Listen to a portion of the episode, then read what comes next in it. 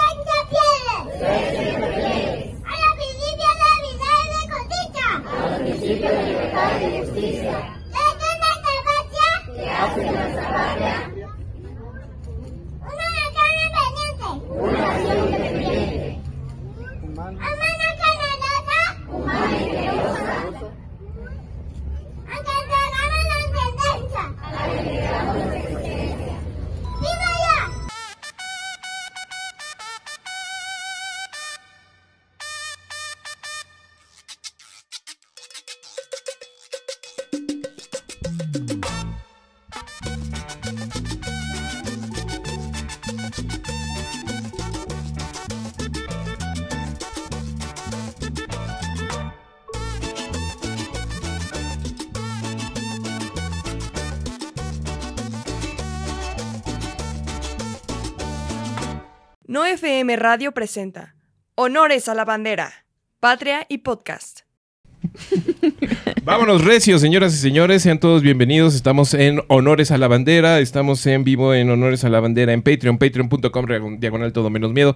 Recuerden que los viernes, los viernes estamos exclusivamente en Patreon a partir de las 11 ish de la mañana y le agradecemos a toda la bandera, a toda la gente de Patreon que son los motores, los absolutos lubricantes para que esta maquinaria siga marchando. Recuerden que si no nos están viendo en estos momentos en Patreon, los, invitamos a que sean parte del Patreon, patreon.com diagonal todo menos miedo. Eh, nos pueden ubicar los miércoles y los sábados en YouTube, Spotify, Amazon Podcast, Google eh, Music, iHeartRadio, etcétera, etcétera, etcétera, etcétera. Los esperamos por allá. Si usted nos está sintonizando o nos está viendo en una de estas plataformas, les decimos desde ya buenos días, buenas tardes, buenas noches y le agradecemos a toda la gente, a toda la gente que se está acercando extrañísima y constante y contundentemente a todas nuestras redes. Búsquenos Honores a la Bandera Podcast y es momento también de decir y reconocer que el día de hoy nos quedan 304 días con Andrés Manuel López Obrador. Ya nada más. Ya. 304 días. Hace- Hoy, de hecho, está de cumpleaños, ¿no? Primero de diciembre. Ah, o sea, su Su presidencia. está de cumpleaños. Sí, feliz cumpleaños. eh, sea- presidencia de Andrés Manuel López Obrador. ¿Hoy serían cinco cinco? años. Ah. Cinco años. Hoy sí ya empieza muy, muy fehacientemente la cuenta regresiva Cuenta de su regresiva. último sexenio, de su último año de sexenio. El próximo, la próxima semana justamente nos vamos a enfrentar a esta Mm. espantosa realidad de empezar a restarle números al 200 y después ingresar a los 100 y después perder los 100 y así Sentir cómo se va sentir cómo se en va nuestros dedos. exactamente Como cómo se arena. escapa de entre nuestras manos como arena, como agua este amor. Oh. Espera, entonces no hace seis años. ¿Mm? No hace seis años. ¿Cómo que no hace seis años? No, para el próximo primero de diciembre ya no va a ser presidente. Sí. Ujú. Entonces son cinco años y cacho. ¿Cómo así? No, no, no, porque está celebrando el triunfo y la toma de posesión. Ajá. Ujú. Es que su último año no va a ser una- un, un año de 12 meses, va a ser uno de 8. Eso no existe, Gabriela. ¿Por qué juegas con nuestra Ajá. cabeza? ¿Un año de ocho meses? Su último periodo de sexenio. Es como semestre de cuatro. Pero no está bien. No, no está bien, pero pues Es como si nos dijeran que Navidad solo dura 25 minutos. Ajá. Pero él cambió la fecha de toma de posesión. ¿Es su el- culpa? De diciembre a octubre. ¡Ah! Me siento súper traicionado por Andrés Manuel López Obrador. Así. Un me momento. siento súper traicionado por la vida. Me siento súper traicionado por el continente. Y hablando de traiciones continentales, es momento de decir: ¡México! ¡México! ¡Qué grande eres! Así es, eh, vamos el día de hoy a entregarles una nueva presentación de esto que conocemos como Todos los caminos llevan a AMLO y tenemos que hablar justamente de algo que pasó. Algo que pasó en este continente y que nos parece ultra mega relevante al sur de este continente. Se amaneció una mañana Sí. con nociones bien extrañas sobre, sobre la vida. Por un lado nos entusiasma porque siempre será muy divertido ver cómo la humanidad se descontrola y cómo empezamos a vivir nuevos tiempos, a vivir nuevas experiencias, eh, cómo la vida nos regala otra vez la oportunidad de sorprendernos, asustarnos, asquearnos, maravillarnos. Las risas no faltarán. No faltarán. Ayer, ayer escuché una frase muy apropiada para este momento que es, sería totalmente divertido si no fuera tan preocupante. Así Sí. es, ¿no? Es preocupante a qué niveles. A niveles que alegran a Vicente Fox, Oh, a Xochitl Galvez. algo debe estar mal si algo le alegra a A Vicente Lili Fox y Telles. a Xochitl Sí. y a O sea, sabemos y a que eh, según la consistencia de sus afectos y sus ganas de vida, eh, cuando estos tres individuos dicen estamos contentos por la misma cosa, usualmente involucra Ay, no. la extinción de algún animal blanquito y afelpadito.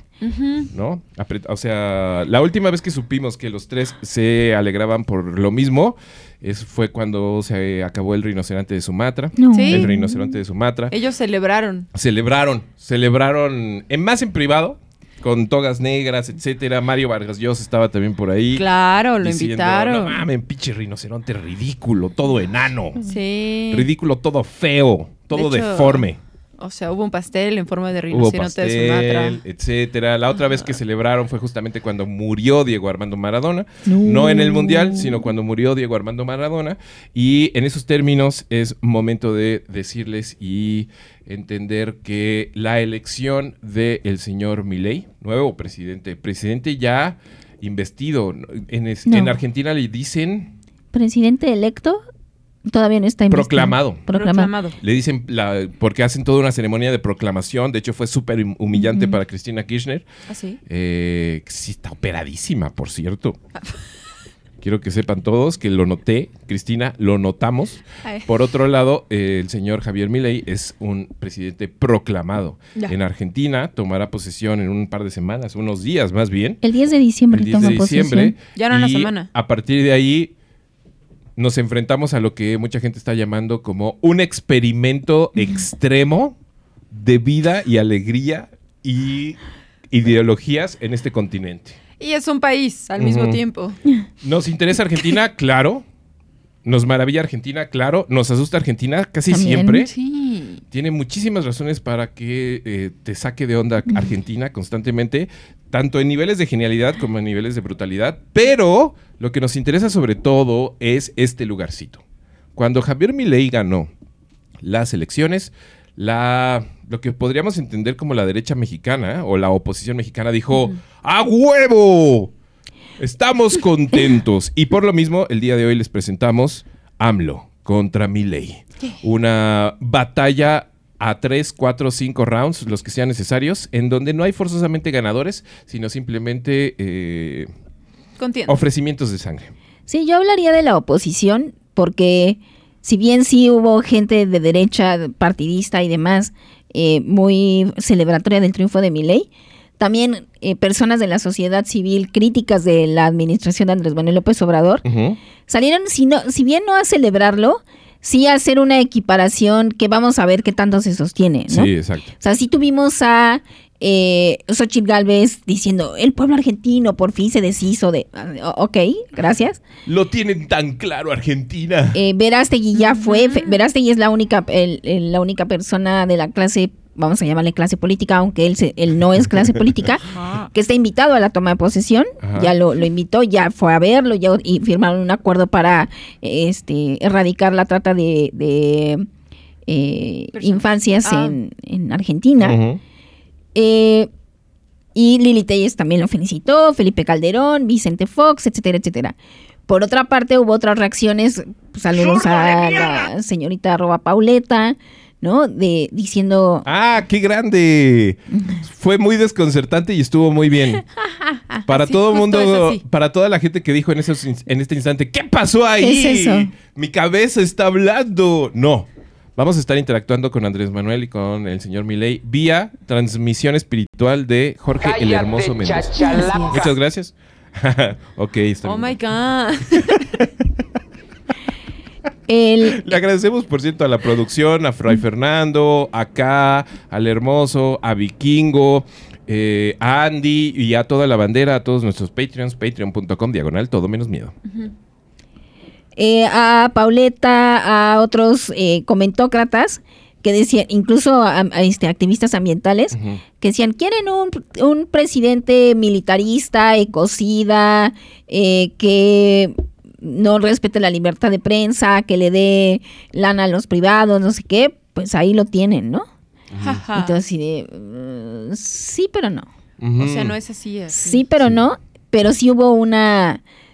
Si bien, por un lado, una celebración tal cual, de solamente porque era la oposición y solamente porque Andrés Manuel había dicho claramente: ojo, no voten por mi ley. Sí. Eh, y otros que dijeron: pues es que no es tan. No lo veamos tan lejano porque lo cierto es que está aquí a la vuelta, ¿no? Sí, la, la- incluso- la oposi- la oposición canalizó lo que viene siendo la experiencia Twitter y se pusieron a escribir sin saber demasiado de qué estaban escribiendo. Otros incluso decían quién sería una equiparación de Milei, ¿no? Ujú. Una equiparación de Milei sería alguien como Samuel García, alguien como Eduardo Verástegui. Sí. Por ahí alguien se aventuró a decir que quizá la persona que más podía equipararse a, a Javier Milei era Sandra Cuevas. Y Sandra Cuevas lo retuiteó como si fuera algo bueno. No, Sandra. Oh my God. Sí, lo retuiteó así de a huevo. Ay, cada vez me caes mejor, No. Sandra. Y, y tal vez sí, ¿no? Tal, Ujú. vez, Tal vez sí. Tal vez sí. Yo creo que sí. Y esas fueron la- las reacciones en México y otros de no, nunca más, el voto útil y todo. Y así de amigos, no sean cínicos. Sí. Ahora, para, para regalarles un momento que tal vez no se merecen en términos de la oposición mexicana, si proble- problematizamos un poquito su pensamiento cero complejo, tal vez algo que no están considerando es que, sí, tal cual, celebrar la- el triunfo de Milei en México, de una u otra manera, para primates como la oposición mexicana, pues significa denostar a Andrés Manuel López Obrador. ¿no? Ajá. Ahora, como no le invierten demasiado a su pensamiento crítico y están ahí en el lo que viene siendo el borlote, Exacto. Tampoco se ponen a pensar que así como hay diferencias brutales entre los dos personajes, entre estos, entre un gobierno ya de cinco años y otro que comenzaría, Sí. eh, que realmente no sabemos muy bien cómo se pueda manifestar y cómo se pueda eh, volver de carne y hueso. Eh, también, y eso es real, también hay cercanías bien interesantes entre los dos, entre los dos personajes, entre las dos, tal vez no las dos cabezas, pero sí la forma en que sabemos que Andrés Manuel López Obrador entiende el Estado y el gobierno y su relación con el pueblo y demás, y cómo lo entiende o lo intuye o lo pinta o lo grita el señor Javier Milei. Lo grita. Sí, que quizá también es eso. Tendríamos que, que hablar de que son dos personas, uno ya en, en- en administración, ya con la administración muy avanzada a punto de terminar, y otro a punto de entrar, que están como construyendo su idea de nación. ¿no? O sea, como que la tienen en versión beta todo el tiempo. O sea, de cuando la acaben les va a quedar chulísima, pero a ver cuándo es eso, ¿no? Ahí va, ahí va. O no sé, Sí. porque... Sí, exacto, ¿no? Por ejemplo, sabemos que Andrés Manuel López Obrador tiene paradigmas, tiene ejemplos, tiene planos que, si- que, que quisiera seguir e incluso quisiera legar. Eh, y también sabemos que el señor Milei tiene planos, tiene ejemplos, tiene aspiraciones, pero lo que el señor Javier Milei prometió literalmente no se ha visto casi nunca en el planeta, ¿no? Sí. Entonces, eh, a mí me encantaría que lo lograra, ¿no? Porque, porque, o sea, Yo hubo, no sé. hubo, hubo un tiempo en la historia en donde no sabíamos nada de Star Wars, ¿no? Ajá, sí, sí, sí. Y después, una mañana, después de que supimos de Star Wars, el mundo era otra cosa. Sí cambió el mundo. Entonces, no sabemos si cambió para bien o para mal. Sabemos que nacieron extrañísimas criaturas a lo largo y ancho del mundo que sienten que deben hablar de Star Wars. Sí, todo el Incluso de lastimarse los unos a los otros al respecto, ¿no? Ajá, pero- iniciar guerras. Iniciar discusiones. Ya vemos Sí. las discusiones todavía. ¿no? ¡Zurdo de mierda! Eh, pero, perdóname, mi ley. Pero estoy tratando. Y entonces el, el- el asunto ahí sería más bien decir, pues qué emocionante, ¿no? Lo Y- que se viene. Y, sobre todo verlo desde fuera, ¿no? Porque le mandamos un abrazo, ahí sí empezamos esta conversación Sí. en términos de abracito a todos nuestros compas argentinos.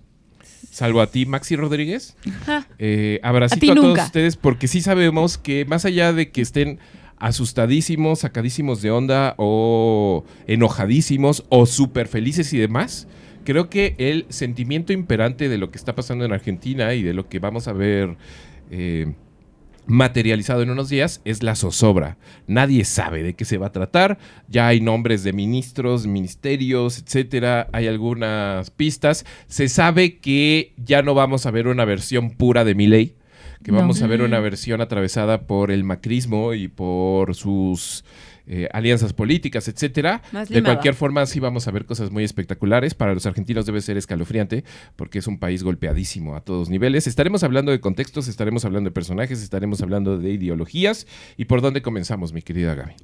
Pues quizá tendríamos que eh, empezar eh, para hablar de un cara a cara. ¿De qué punto parten? O sea, de un primer punto de contacto. ¿no? Que es quizá cómo se autonombran, ¿no? O cómo son conocidos, cómo son catalogados. Son catalogados como populistas, pero son catalogados Milei como libertario y AMLO en su misma nomenclatura, que ahorita vamos a ver, a ver muy bien a, a qué se refiere, como un liberal. ¿no? No que él se diga a sí mismo liberal, sino que se pone en oposición a un conservador. Ajá, exactamente. Sí. ¿De dónde vienen estas, estas nociones, no? También tenemos que decir que son autoadscripciones, ¿no? Eso es increíble. Eso es, ese es, eso ya es eh, un primer instante de tener claro que no están tan lejanos el uno del otro. Ajá. En términos de que sí son eh, creadores de conceptos los dos. Se necesita una gran personalidad para que eso tenga Sí, éxito, ¿no? ¿no? Y justo como se tienen, son grandes personalidades, y entonces son, son personas que amoldan, Mm. que están o que están amoldando el puesto a su propia personalidad. Ajá. ¿no? Están en ese sentido haciendo administraciones a modo, Ujú. ¿no? O sea, han- Mandadas a hacer. ¿no? mandadas a hacer, o sea, nadie había tenido una ha ejercido la presidencia como Andrés Manuel López Obrador y nadie, como lo dijiste hace rato, va a empezar está proponiendo lo que está proponiendo mi ley, ¿no? O sea. Aun cuando ahora se está moderando y aun cuando ahora está teniendo ya quizá más semejanza a ciertas co- part- cuestiones partidistas, ¿Te imaginas que llegue el 10 de diciembre y llegue a tomar posesión pero disfrazado del superhéroe que creó? que creó, ¿no? Ah, O sea, sí es que- cierto. como que, ¿a qué creyeron? Que me lo iba a tomar con calma. No me voy a quitar esta capa hasta que destruyamos el Banco Central. Imagínate. Señor Milei. No soy señor Milei. No me digas mi ley. ¿Quién es Milei? La- todas las recepciones de Estado son con capa. Exactamente, capa y antifaz. Antifaz. ¿no? Entonces están, están muy centradas sus propuestas y la idea política de, ella- de ellos mismos Ujú, por su personalidad. ¿no? Entonces quizá tendríamos que eh, empezar a hablar en Argentina de un mileísmo o eh, si lo están amplia- ampliando más a un libertarismo. ¿no? Libertarismo. Entonces, si, si vemos esta autoadscripción de Andrés Manuel como liberal por oposición a lo- al conservadurismo, un Ujú. conservadurismo de finales del siglo XVIII, principios del siglo XIX, y un libertarismo de, de, de Javier Milei, ¿no? Él es un libertario a, a mucha honra. A mucha honra, ¿no? Con otros muchos apellidos que vamos a estar viendo en el siguiente bloque. Que de hecho Así es. interesante. Y lo cierto es que van, empiezan a eh, acomodar más bien, eh, a ponerle más, más descripciones y más apellido, ¿no?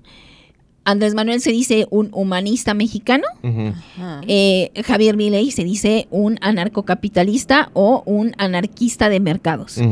Ahí empezamos con dos distinciones importantes. El humanismo mexicano, si bien tiene una sustancia teórica que uno puede rastrear en textos y demás, po- sí podemos decir que como concepto lo creó Andrés Manuel. Cállate, Sí. Y lo creó en el, en el grito de la independencia diciendo Perdón. que viva el humanismo mexicano. Ajá. Y Sí. todos, "Vi- ¡viva! Sí, sí, sí, es, Entonces, es de ¡ah, estas, es de estos lugarcitos que Andrés Manuel López Obrador se ha propuesto instalarnos en la cabeza a todos. Cuarta transformación, humanismo mexicano, nueva escuela mexicana, etcétera. Y aparte como que sabe que nos gusta que todo lleve apellido mexicano. Lo o sentimos más bonito. eh, pues suena muy cabrón. Ahora, lo de mi ley justamente es, eh, no es un concepto de él, No. para nada, pero sí podría ser la primera vez que lo veamos más o menos manifestado más allá de el fanzine, la disertación académica y el, el ejercicio más cercano a lo que vendría siendo las criptomonedas, ¿no? Como una política de Estado, Como una tenemos política que de decir, Estado, ¿no? Eh, porque quizá podríamos tener ciertos ejemplos con alguien como Bukele, que sí lo está ejecutando así, pero de, de discurso no lo es. ¿No? Él mantiene un discurso como muy proteccionista del Estado, abraza. No, acá mi ley es de ni madres, todo mundo, ah, esto, es, esto es la guerra y se defienda quien puede. Y tiene quien compra, y quien tiene para comprar, y si no, pues ni pedo. ¿no? Entonces, ahí en, sí. en ese sentido, nada más decir que el humanismo mexicano es como un ejercicio moral del ser mexicano. Sí. Es decir, el humanismo mexicano involucra portarse bien, según Andrés Manuel López Obrador, ser buen ciudadano, ser buen familiar, ser buen eh, vecino y, eh, pero que se extrapola ajá, y Porque es- abrazar ciertas máximas como para el mejor, para, para Por el bien de todos, el bien de primero los pobres. Ajá. honestidad valiente, etcétera, ¿no? pero que y que al final eso lo extrapola a eh, no hay que a- no hay que hay que destruir los privilegios hay que desmontar la eh, aristocracia la oligarquía que eso sí lo lleva a su a su plan de nación digamos no Sí. o sea sí basa decisiones políticas con base en eso. Habrá que ver entonces ahora mi ley qué tantas decisiones sí toma con base en el anarquismo de mercado o en el anarcocapitalismo. ¿Qué dirías tú así rapidísimo que es el anarcocapitalismo o, o anarquismo de mercado? El, anar- el- os- combina como el- la noción de anarquismo, que es la destrucción del Estado como eje rector de la sociedad, con el capitalismo, que es que vivan los mercados. Oh my God. Y Eh, entonces eh, el eh, anarcocapitalismo es el, el Estado no tiene que regular los mercados, sino los mercados se regulan solos. ¿Quién lo Que es regula? un- Nadie, solitos. es, es- es al- alguno de lo que, que el, ar- el anarcocapitalismo sería eh, la expresión más extrema tal vez del liberalismo económico justamente Sí. ¿no? Que es gana quien más puede. O sea, Ujú. ¿quién controla el mercado? El más fuerte. el más fuerte ¿no? Ahora, ¿por qué es un, ana- un anarcocapitalismo? Porque dicen, el, el estado, el- los mercados son operados por personas. Y lo más importante es la libertad del individuo. Si tú haces que el Estado regule los mercados, en, en realidad estás regulando al individuo y por lo tanto le estás regulando su libertad. El gobierno no tiene que ser más que la organización de las libertades. Eso dice el anarcocapitalismo. Suena muy Suena loco. bien, suena pero muy es bien, muy pero es que todos. sostener. Es que tenemos. Tenemos mezclada mucha nuestra noción de libertad. Ajá. ¿no? O sea, como que escuchamos, sí, el Estado solo debiera administrar las libertades. Queremos escuchar más Grateful Dead, ¿no? Cuando, Es mi libertad. Cuando en realidad eh, están hablando de complejo, de, de nociones infinitamente más complejas en términos de eh, intereses y capitalizaciones, ¿no? Sí, siempre pensamos en, en de- defensa de la libertad y es Mel Gibson haciendo mi- William Wallace diciendo libertad. Todo pintado. No, liberando esclavos y demás, cuando en No, Se le realidad fue esa mi ley. ¿Nunca la utilizó para alguna cosa de campaña o algo así? No que yo viera. el, el color, supuestamente, el color que le imponen a William Wallace en esa película, genial película, por cierto, pero que no tiene ninguna relación con la historia. Por, Ajá. eh, es, es el azul, ¿no? El azul que después sería el azul escocés, ¿no? Entonces, hubiera estado increíble mi ley, se te fue esa. Yo creo que no, no lo tomó porque pues es- son escoceses. Los escoceses todavía forman parte de la corona británica. Ya. Milley se identifica con los irlandeses. Ya. Ah, es verdad. Bien liberados. Habla cómo. constantemente de. Sí, porque fue así como huevos a la monarquía. ¡Huevos! ¡Huevos!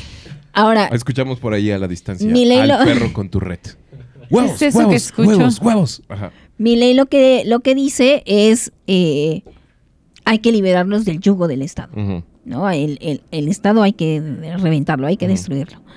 Entonces, digamos, él decía yo, que pensamos en libertad y pensamos en William Wallace, cuando en realidad la libertad es de eh, nadie le diga qué hacer, por ejemplo, aquí en México a Salinas Pliego. Ajá.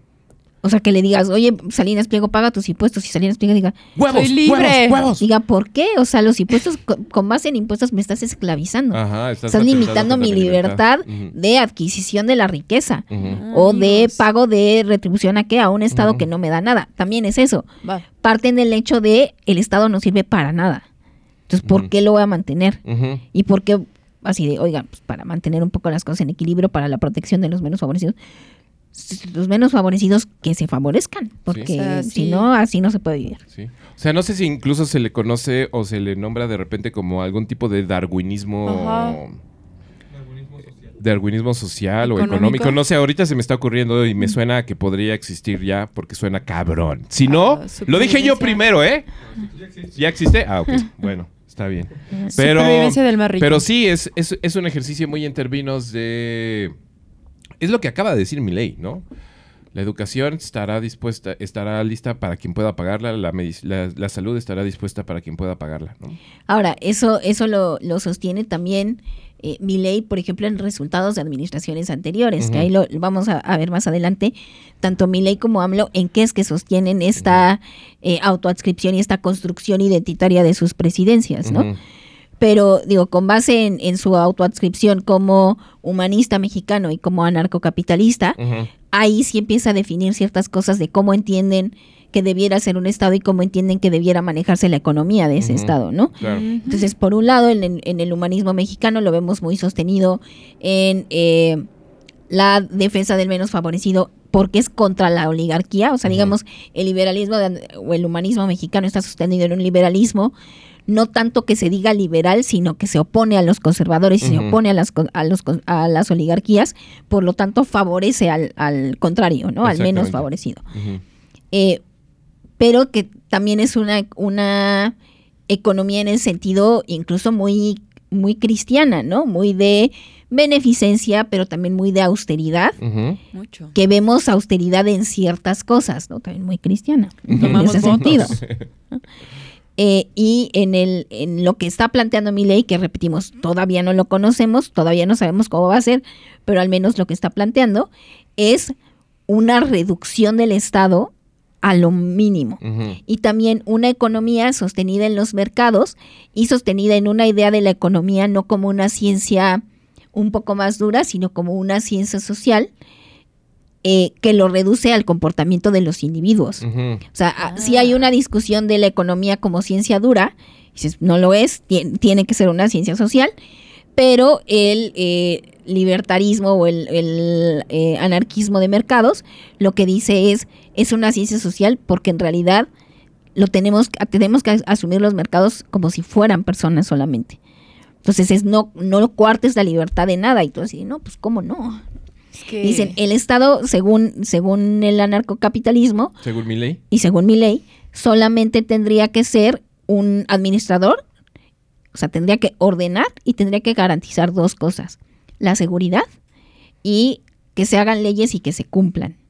Y uno decía, ¿y, Y no gastar de más, ¿y ¿no? ¿Cómo? Es Y no gastar. Ajá, pero en realidad no tendría por qué gastar de más Incluso no tendría que por qué gastar, ¿no? porque No. todo lo demás estaría a cargo de privados. Entonces, ¿y la seguridad cómo? Pues si no puede, porque no hay impuestos, porque no hay arcas, eh, pues que lo concesione. Ujú. y que sea que pague un servicio para alguien que sí pueda hacerlo. Y si ustedes dirían, ¿y de dónde se sacaría el dinero? Pues no lo sabemos, porque también en el, en el anarcapitalismo los recursos naturales, por ejemplo, son de todos y pueden ser privatizables, privatizables. No. Claro. Entonces es como de, oye, pero pues si todos y se agandallaron media pampa, Ajá. Ponte vergas. Le sale. Pues no pudiste. Eso, eso va a decir, de hecho. Güey, la media pampa. Sordo ¿Dónde de está mierda. mi pampa? ¿Cuál pampa zurdo de mierda? Ajá. Entonces habría que ver, quizá la- las primeras señales de, de que mi ley va a hacer lo que promete, serían cuestiones que va a hacer, por ejemplo, con temas de salud, con temas de educación, en la privatización, eh, ver cómo es que ya, ya hubo un primer atisbo que su secretaria de energía le dijeron, oigan, está habiendo cortes de electricidad Ah, sí. por fallas en la infraestructura. Y su respuesta fue que compren generadores.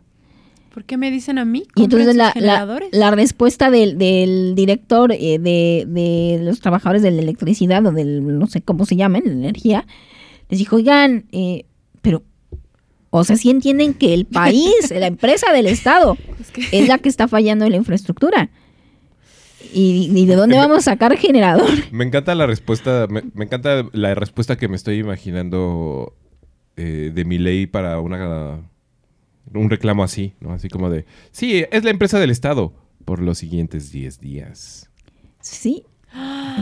Pero aún así, incluso ¡Qué este! Qué loco, ¿no? Este representante de los trabajadores, o sea, ya muy en el con- en la pues en la resignación cristiana, ¿no? De decir, quién sabe qué va a pasar, quién sabe qué vamos a hacer, no entienden nada, están locos.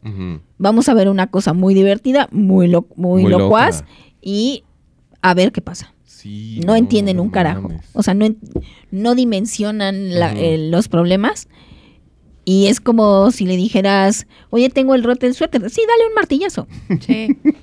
Lo que me ha dado los escalofríos. Mamá, me duele la cabeza. Toma un martillo, hijo. Ajá. ¿Qué te duele el pie? Ten, cúrate. Toma, toma este martillo. Y sé, sé- sé propietario de, de tus propias decisiones. Es tu cuerpo. ¿no? ¿Qué es lo que me da escalofríos? Lo de la venta de órganos. Porque No. eres libre. También, Todo eso está ahí Está por ahí. verse, Ajá. pero sí es parte de, Ajá.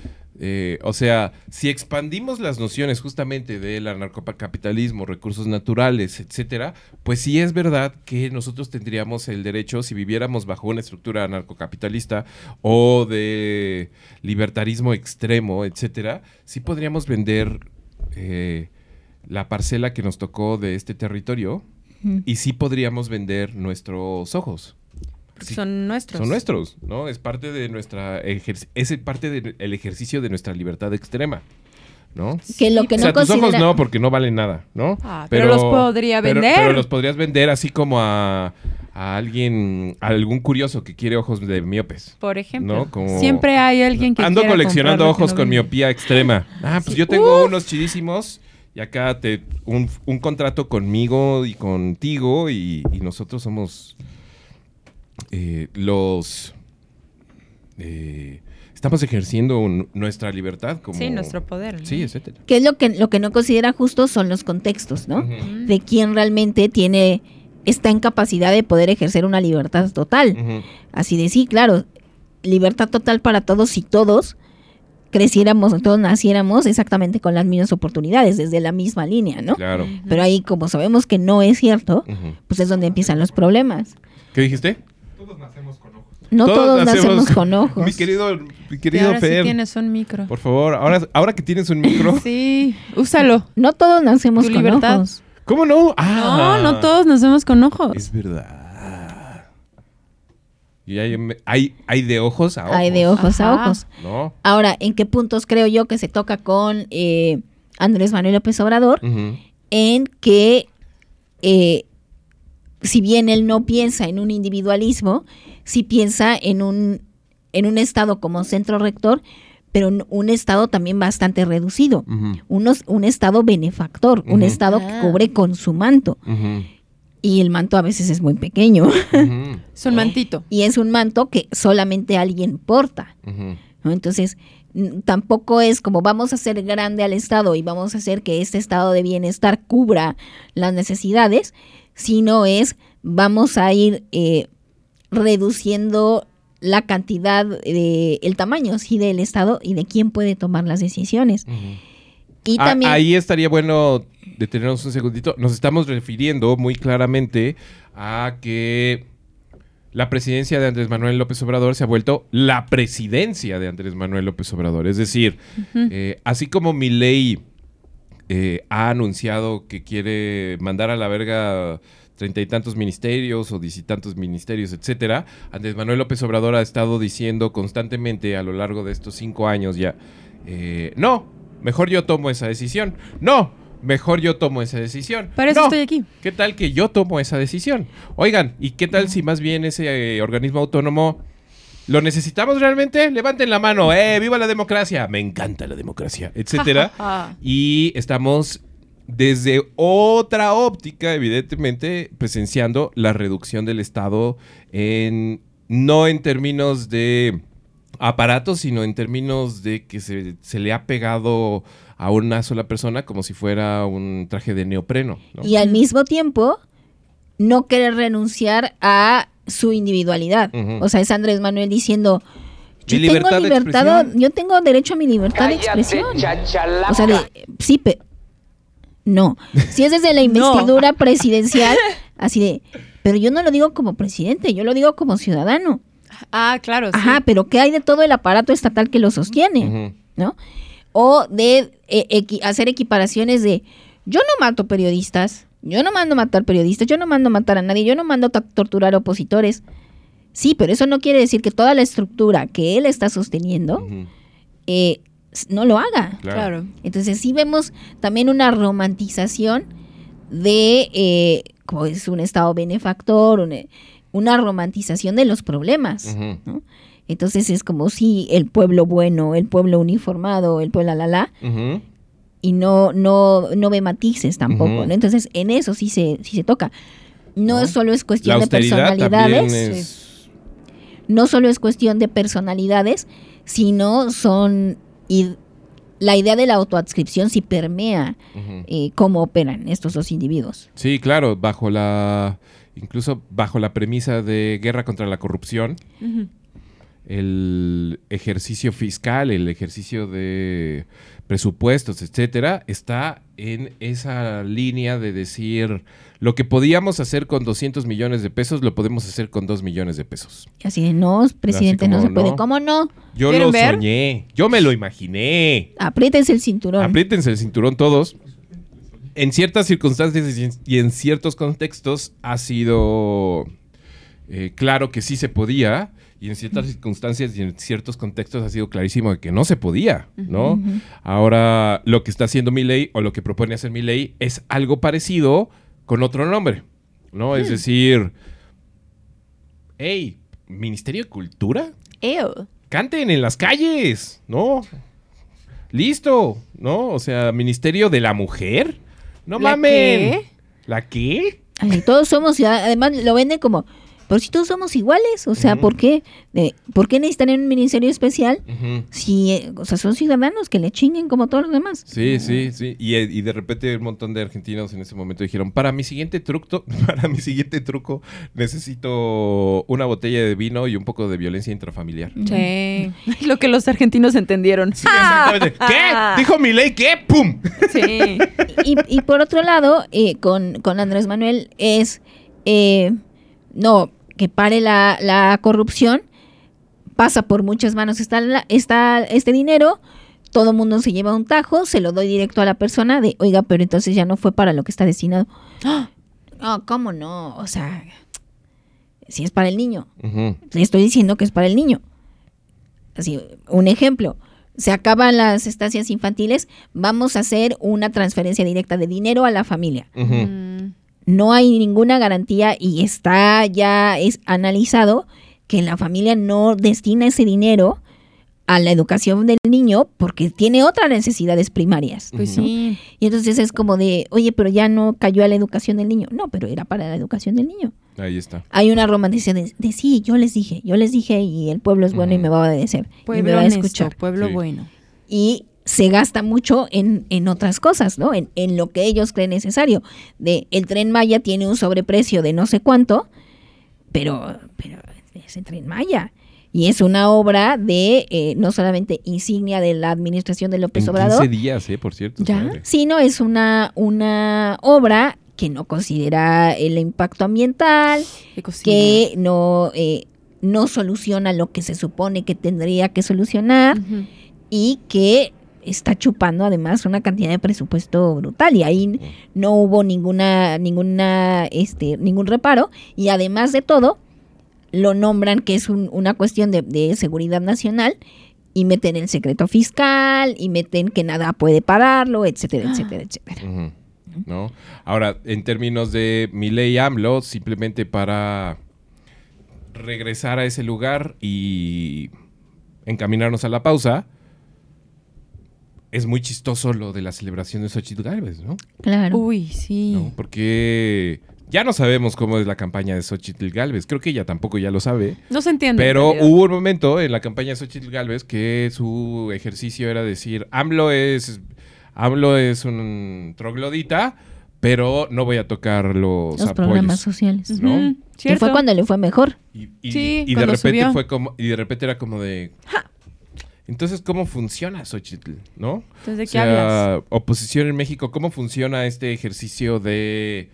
eh, para que voten por nosotros tenemos que respetar algunas de estas circunstancias, pero celebro y aviento fuegos artificiales en el momento en que justamente alguien que podría parecer completamente antagónico a Andrés Manuel López Obrador se lleva una presidencia en el mismo continente, ¿no? Sí, de hecho, yo, yo hace rato que decías que es, es una visión simplista, no, yo ahí retomaría un, un concepto también argentino, saludos a Malena Pichot, es el, la oposición mexicana tiene una estupidez compleja, ¿no? Porque es- están Sí. celebrando, están celebrando a un opositor de supuesta izquierda que no es de izquierda y en realidad se está eh, oponiendo o se parece más a quien estoy celebrando. ¡Ja! ¿O ¿Lo puedes volver a explicar? Porque pues, estuvo muy complejo. Es que ¿no? sí. Estupidez compleja igual a... Estoy celebrando Ajá. a alguien que Ajá. se que se opone a mi opositor, a quien yo me opongo. Ajá. pero ese a quien yo me opongo en realidad se parece más a quien estoy celebrando, aunque dice que es lo contrario de lo que yo estoy celebrando, que en realidad sí quiero postular. Quédense con esos, por favor. Vamos a una Vámonos pausa. a una pausa. Es momento de decir, la bandera de este espacio es la verdadera, única y absoluta bandera. Muchísimas gracias a todos nuestros Patreons, patreon.com diagonal todo menos miedo. Los esperamos por allá. Nuevos escuchas, nuevos eh, videntes, nuevos oyentes, nuevos espectadores. Eh, primero que nada, muchísimas gracias por acercarse. Después, muchísimas gracias por insultarnos o celebrarnos. Y tercero, existe la opción de que nos apoyen en Patreon, patreon.com diagonal todo menos miedo. Los vemos por allá. Y recuerden que los martes transmitimos en vivo en x.com y también en Patreon, ah, en vivo y a todo color. Y los viernes exclusivamente en Patreon. Sí. Patreon en vivo y a todo color. ah, Patreon.com diagonal todo menos miedo. Y esta es la bandera porque honor a quien honor merece y amor con amor se paga. Estos son los honores a la bandera. Regresamos después de esto.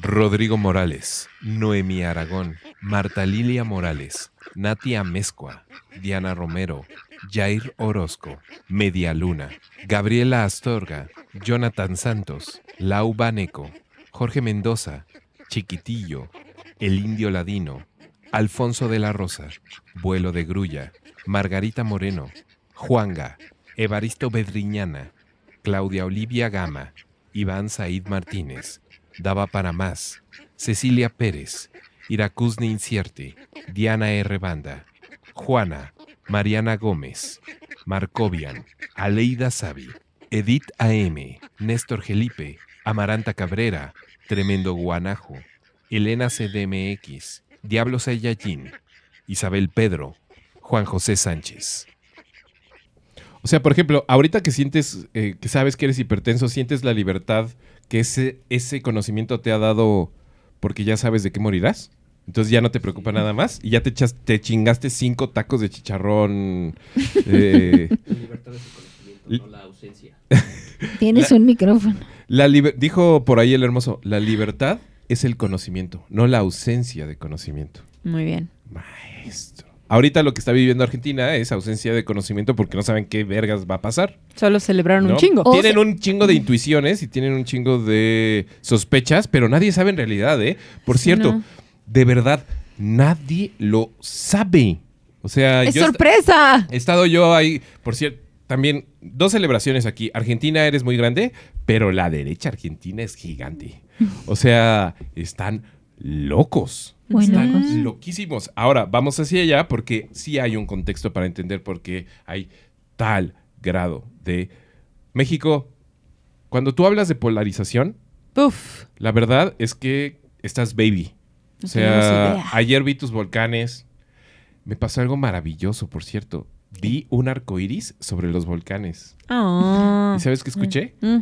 Eh, Ojalá pudiera reproducirlo, pero es como "Ey, ey", el grito de un águila. Ah, ay, ¿escuchaste un águila? Y el ca- a ver, haz un gato- canto de No sé, cómo, no sé cómo hace un Soy un sensotle. Según yo es como un... Sensontle.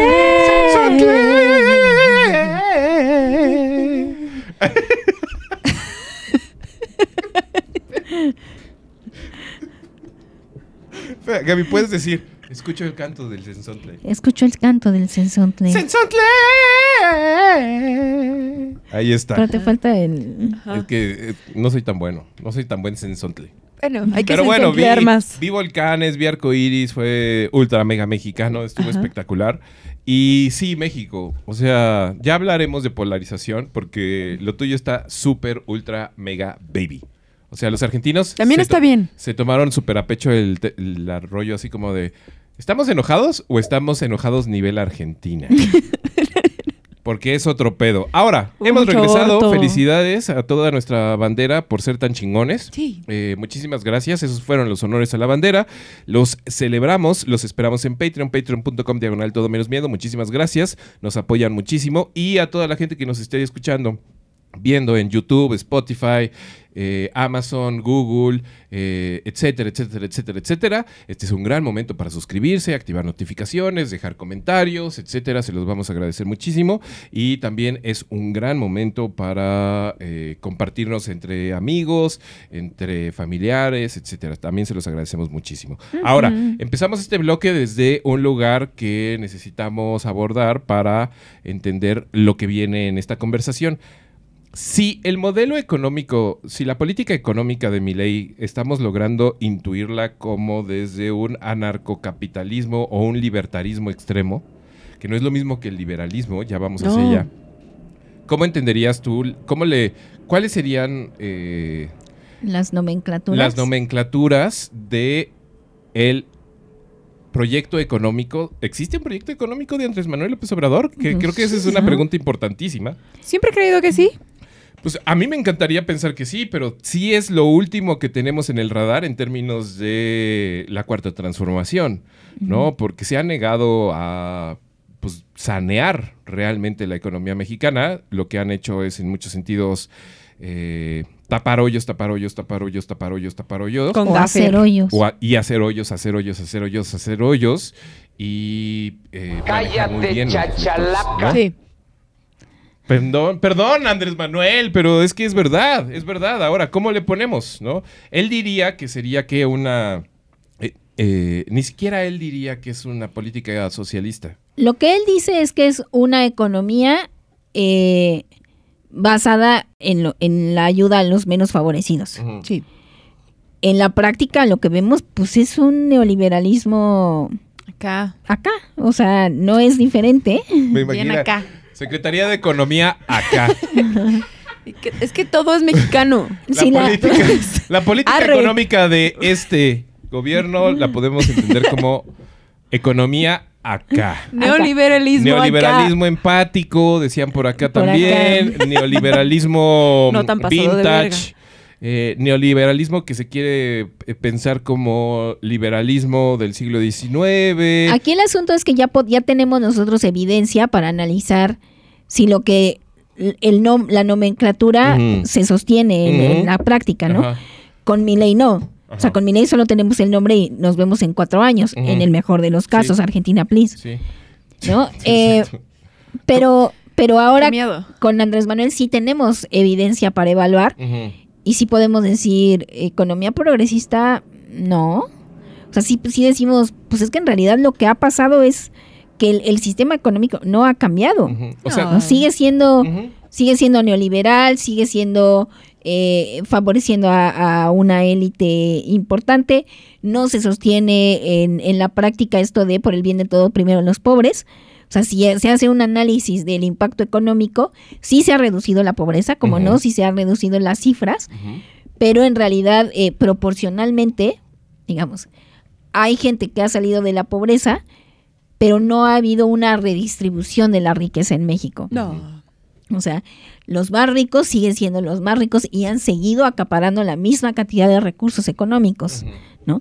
Y a través de una política social que se ha mantenido también eh, a base de austeridad y de quitarle la cobija a otras cosas, es que se ha logrado sacar de reducir los niveles de pobreza.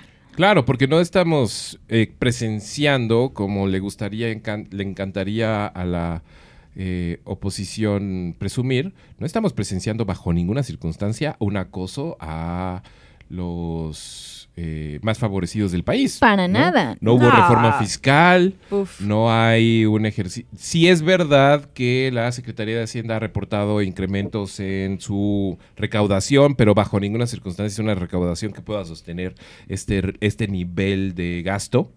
Eh, y cuando hablamos de gasto no estamos hablando de la austeridad republicana, estamos hablando de el dinero que sí necesita este país para sostener sus programas sociales y aparte la cantidad de obra y de infraestructura que está generando, ¿no? También esa es, esa es otra cosa, ¿no? La, la, eh, otro punto en el que se pudieran tocar es la postura ante el gasto público. ¿no? Que, que mi ley sí es como de gas- gasto público ni te topo. ¿El qué? Sí, ¿Por qué? Que, ¿Cómo? ga- que gaste quien tenga plata, dicen En, por ahí. en Argentina están asustadísimos porque están convencidos de que no va a haber aguinaldo para burócratas. No, pues, pues no creo. mm, mm. No va a haber, no, aparentemente. Pero ahora que sean dólares, todos van a ganar en dólares. Pero es que me dio mucha risa lo de ahora que gano 100 mil pesos, Estuvo bien voy a ganar 100 mil dólares. Y todo eso a partir de... y, y todo esto lo explico porque me quiero echar un cafecito. Ay, no. Ah, Sí, no, no mames. es que Así de es- no me alcanza el café porque gano 100, pe- porque cuesta 100 pesos y yo gano 100 mil pesos, pero cuando esté dolarizado voy a ganar 100 mil dólares. entonces ya. Entonces ya, Es que uno ve llegar a mi ley y dice, no mames, los romanos... o sea, sí intuyeron ciertas cosas en términos de, no, no, no, no, no todos somos ciudadanos, no todos vamos a votar y cuidadito quien levante la mano porque si la levantas, eh, Te tal avienta vez un la pierdes, ¿no? Entonces, sí, es que, es que la democracia es muy gozosa hasta que... Hasta que no lo es, ¿no? El problema es que no hemos encontrado nada mejor. No. Pero bueno, entonces sí podríamos decir que veremos. Pero Solo el- cierro la idea del gasto público. Ajá. En el lado de Andrés Manuel hay una, una orientación muy clara y una reducción de a qué se dedique el gasto público. ¿no? Entonces es, dejamos de atender otras cosas o hacemos cortes de tajo de hay corrupción en la compra de medicamentos. Sí, o por supuesto que la había. Entonces, que no haya. Así que no hay. O vamos a frenar ciertas cosas, vamos a, a hacer que la gente se apriete el cinturón porque hay que mantener el gasto público en otras cosas que no está beneficiando e impactando de la misma manera. Sí, ¿no? Y aparte tendríamos que también ser justos. La batalla contra la corrupción es muy real en México. Sí. Y sí ha generado eh, que se dé cuenta el gobierno mexicano, o más bien, que eso es lo importante, el pueblo mexicano, el pueblo bueno de México, que había mucho dinero ahí, ¿no? Lo que sí es cierto es que es muy discrecional, ¿no? El, Sí, el gasto. Y, y que la cantidad de dinero que se sigue escurriendo en esos hoyos de corrupción sigue siendo mucho. Eh, Pero menos, ¿no? ¿Sí menos? Sí, menos. Bueno, menos. Yo digo, ¿no? Ojalá. Gaby. ¿no? Hoy es el... Miéntenos, Gaby. Gaby. Miento- ¿Les miento? Como sí. siempre. Sí. Por favor, miéntenos. Menos, ¿no? No, po- No. ni poquito. me- Es que no puedes decir que... O sea, enséñame tus datos. Yo tengo otros. No, es que seguro sí, pero. ¿No? O sea, yo intuyo cosas maravillosas siento. en ese sentido. Lo siento. Aquí. Lo siento aquí en mi corazón. ¿Tú de dónde estás sacando que en, a- en el cumpleaños número 5 de este gobierno vienes con la arrogancia absoluta De tus de datos. decir Y cifras. que tienes otros datos? Sí. No puede ser. Así bueno, es. pues así las cosas. En fin, me, pues me, da, me da tristeza, ¿no? Tu corazón congelado, Gaby. Bueno. ¿No? En, en este, El águila el- sufre. El día de hoy que tendría que estar... Corazón de piedra, corazón. Voy a cantar como Lucía Méndez. Ahora, lo que sí es verdad entre Milei y Andrés Manuel, más allá de que logremos entender que lo de Andrés Manuel es un liberalismo empático, un liberalismo austero, una, un neoliberalismo vintage, un neoliberalismo asistencial, como sea que le podamos poner nombre, sí podemos decir que uno se ubica muy claramente en el margen liberal de la conversación, muy en oposición a la, al conservadurismo de la época de Juárez, Sí. mm, que creo que esa es el- la noción más Andrés Man- eh, López Obradoriana. Y el otro, eh, el señor Milei dice, na, na, na, No, no, no. liberalismo. ¿Qué es es- Eso es para los tibios, para los fofos, para los flacos. Somos argentinos. Aquí somos argentinos y somos libertarios. Libertarios. Que de hecho, él, eh, o sea, Milei no, sí abraza, sí se dice libertario, pero él sigue hablando de libertad. Mm. Libertad, libertad, libertad, libertad. Eh, libertad como ausencia de límites, es lo, como lo concibe eh, Milei. Mm. AMLO no habla tanto de la libertad, si, No. se- si nos fijamos. No, ¿verdad? Ujú. No hay fraternidad, hay honestidad. pero- Hay honestidad, hay fraternidad, hay responsabilidad, hay obligaciones, hay valores, pero así libertad no Lo que es, se dice no libertad. es un eje de la conversación López Obradoriana. ¿Dónde hacemos el contacto? El punto de contacto está en a quién conciben como su opositor y cómo lo construyen. Eh, Pero bueno, ¿qué es el libertarismo? El libertarismo. El libertarismo es como un poco lo que comentábamos también con el, el, el anarquismo, el anarcocapitalismo o el anarquismo de mercados, que es que el- la menor participación del Estado en la regulación económica. Ese es el libertarismo. Sí. El Estado visto como un ser opresor, un ser represor. Eh, la- el cobro de impuestos, por ejemplo, equiparados a un secuestro o a un robo o a un castigo hacia las personas que generan más dinero. Entonces Ay, es, no. el Estado no tiene que ser el eje rector. Se regulan los individuos. El Estado, en el mejor de los casos, tendría que ser administrador. Y si no, tendría que re- este, solamente eh, dedicarse a organizar las libertades. Ya. Eso es el libertarismo. ¿Y el liberalismo en contraposición al libertarismo? El, la- el liberalismo del siglo XVIII, siglo XVII, principios del siglo XIX, estaríamos hablando de alguien que se opone a un conservador. ¿Quiénes son los conservadores? La monarquía, la aristocracia, la oligarquía. Esa es, esa es una confusión bien importante porque en muchos eh, debates gringos utilizan liberalismo en términos de libertarismo. Ah. ¿no? Eso es súper importante porque el, eh, en Estados Unidos, que Estados Unidos es uno de los grandes representantes de la discusión entre liberalismo, conservadurismo, libertarismo, etcétera, eh, la traducción tal cual hacia el mundo eh, se ha llevado hacia liberalismo, que eso es falso.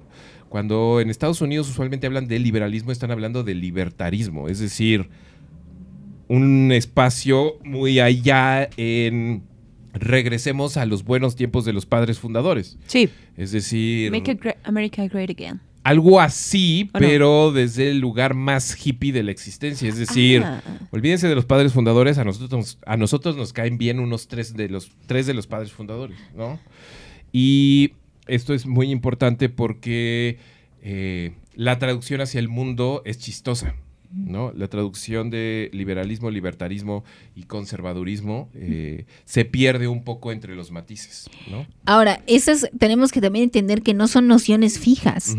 O sea, Claro. el liberalismo en el mundo de habla eh, hispana cambió mucho porque está asociado, perdón, momento clase. El liberalismo en español está asociado a el romanticismo como corriente artística. Sí. El romanticismo en su origen era conservador. El, el romanta- el- el romanticismo eh, alemán era conservador. Cuando pasa a España, se hace liberal porque es- España se estaba poniendo a Napoleón.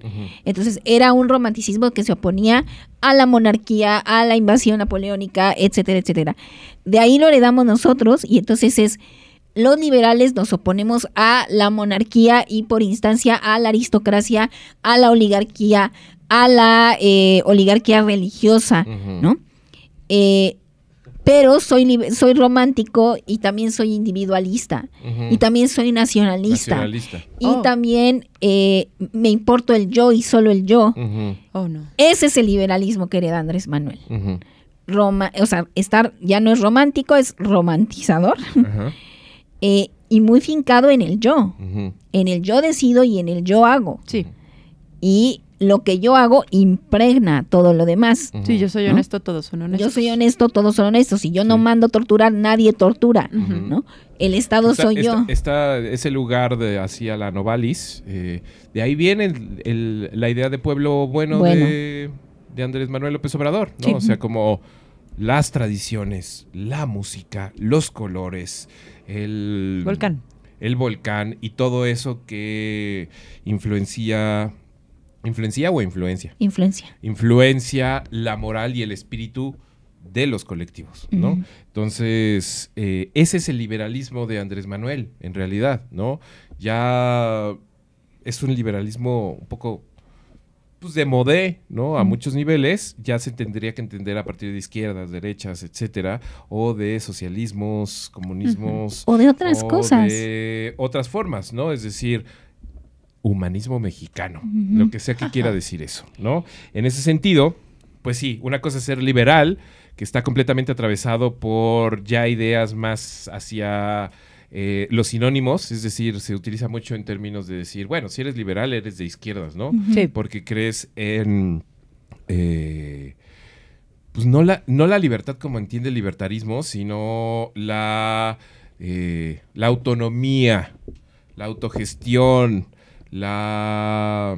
eh, ¿Cómo le llaman esto? La no sé qué económica, la Autonomía económica. autonomía económica, ¿no? Ya. Eh, tu cuerpo, tu decisión. La etcétera. soberanía. La soberanía. Y ¿no? tampoco, ¿no? Porque tampoco la libertad sobre tu propio cuerpo, no, porque son entes también controladores, los dos, tanto libertarios como liberales. ujú. No es decide sobre tu propio cuerpo, porque cuando estás decidiendo sobre tu propio cuerpo, en particular las mujeres, es, no, no, no, ahí estás afectando a la sociedad. Ah, no. ¿No? No. es. Entonces ahí es como está fincado en los individuos, pero en ciertos individuos que al final ejercen control sobre los demás. ujú. Entonces, tampoco sé si tendríamos que seguir hablando en términos de izquierda o derecha, es libertarismo de, de izquierda, eh, eh, ana- ah, eh, anarquismo de mercados o anarcocapitalismo. Ya son nociones que se nos empiezan a desmoronar entre las manos, ¿no? Sí. Y ahí es donde decimos, tampoco es que se sostenga que alguien como Milei sea un ultraconservador, porque no tiene los mismos eh, principios. O sea, por ejemplo, él está, está a favor de la libertad extrema, pero está en contra de la educación sexual y de la interrupción del embarazo, de estar en contra del aborto. Sí. ¿no? Por otro lado, si vemos a Andrés Manuel, puede tener una, una, está a favor de la autonomía económica y de la soberanía, pero lo entiende, no, no distingue como, no diferencia impacto en cuerpos de mujeres. Como, no, no, no, o sea, eso es después. Ahí luego nos arreglamos y todo a voto. ¿no? Eh, mucho se ha comentado que Andrés Manuel no es un líder de izquierda En el mejor de los casos en cuanto a postura ideológica, está en el centro. Quizá Sí. un poco movido hacia la izquierda, pero está en pleno centro. El asunto de que lo que ha pasado a- actualmente en el mundo es que la derecha sí se ha ido corriendo hacia la ultraderecha y la izquierda no ha hecho el balance hacia el otro lado, sino que se ha ido acercando hacia el centro. Entonces, el centro ahora nos parece lo más extremo. Sería algo así como una izquierda pragmática, ¿no? Exacto. Ah. Y el asunto es que lo que está quedando fuera de la discusión es la garantía de derechos. Ah, qué coraje. O sea, si consideramos una izquierda progresista hacia una izquierda que va ganando derechos eh, con miras a un mundo más justo, no un mundo igualitario ni equitativo, sino justo, Más justo. Eh, pues eso ya nadie lo está tocando, eso se, se está quedando como territorio Sí. no cubierto. No, y incluso ese es un lugar que otra vez a la inteligentísima oposición mexicana se le escapa, es que el mundo más justo de Andrés Manuel López Obrador y el mundo más justo de Milei se pueden llamar según la perspectiva de los dos, el mundo más justo. Ajá. Es decir, Ah, bueno, sí. en el mundo de Andrés Manuel López Obrador, el mundo más justo está garantizado por el Estado. ¿no? El mundo más justo está garantizado por un gobierno que se compromete con el futuro de su pueblo a partir de ciertas nociones muy claras, ¿no? Primero los pobres, eh, programas sociales, etcétera, etcétera, etcétera. El mundo más justo de mi ley es básicamente un mundo en donde las mismas personas digan qué es lo justo. Es que decir, yo trabajo el triple que tú y tengo más dinero que tú. Y entonces lo justo es que yo gane el triple que tú y no pague impuestos. Y esto es justicia. ¿no? Y para mi ley sería muy justo y muy claro que las personas que tienen el dinero para ganar, para pagar la excelencia en educación, No paguen. la paguen, porque es lo justo. Y para mi ley y el programa libertario que tal vez eh, se establezca en Argentina, lo justo será justamente que... eh, que las calles sean pavimentadas por eh, empresas que quieran pavimentar esas calles, ¿no? Y que lo hagan bien. que lo justo será que la gente le pague a esas empresas, no el Estado, sino la gente que quiere su calle pavimentada, Pavimentada. La gente pague por su calle pavimentada. Y decida qué tan de buena calidad Ajá. o no, porque Y eso para eso te será alcanzó. lo justo para el programa libertario. Para la, la visión de Andrés Manuel, sí, también existe lo más justo, ¿no? Y entonces eh, existirá esta idea de eh, el gobierno de Andrés Manuel López Obrador en términos de decir, ok, no vamos a contratar empresas gigantescas para hacer esta carreterita, porque esto es una puerta para, este es un ejemplo de toda la corrupción que ha habido en la historia de este país. Vamos a contratar al mismo pueblo para que haga su carreterita de piedritas y, y- y dibujitos y toda hermosa y toda regional y toda oaxaqueña y todo eh, Viva México.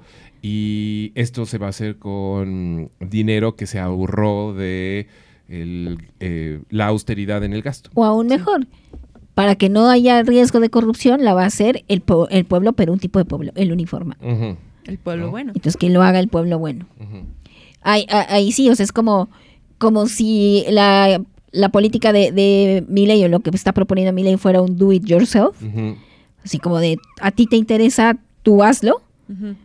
Tú aprende cómo, tú organízate, tú todo. Y en el lado de Andrés Manuel es vamos a nombrar a un representante que... Es lo que, ¿sabes negocie. qué? Ahorita que lo estoy pensando, mi ley es como, es, es como una versión en medio ácidos. Ajá. O no, como en- eh, cracoso. Es como una versión cracoso de un pensamiento eh, obradorista mucho más primario. Ok.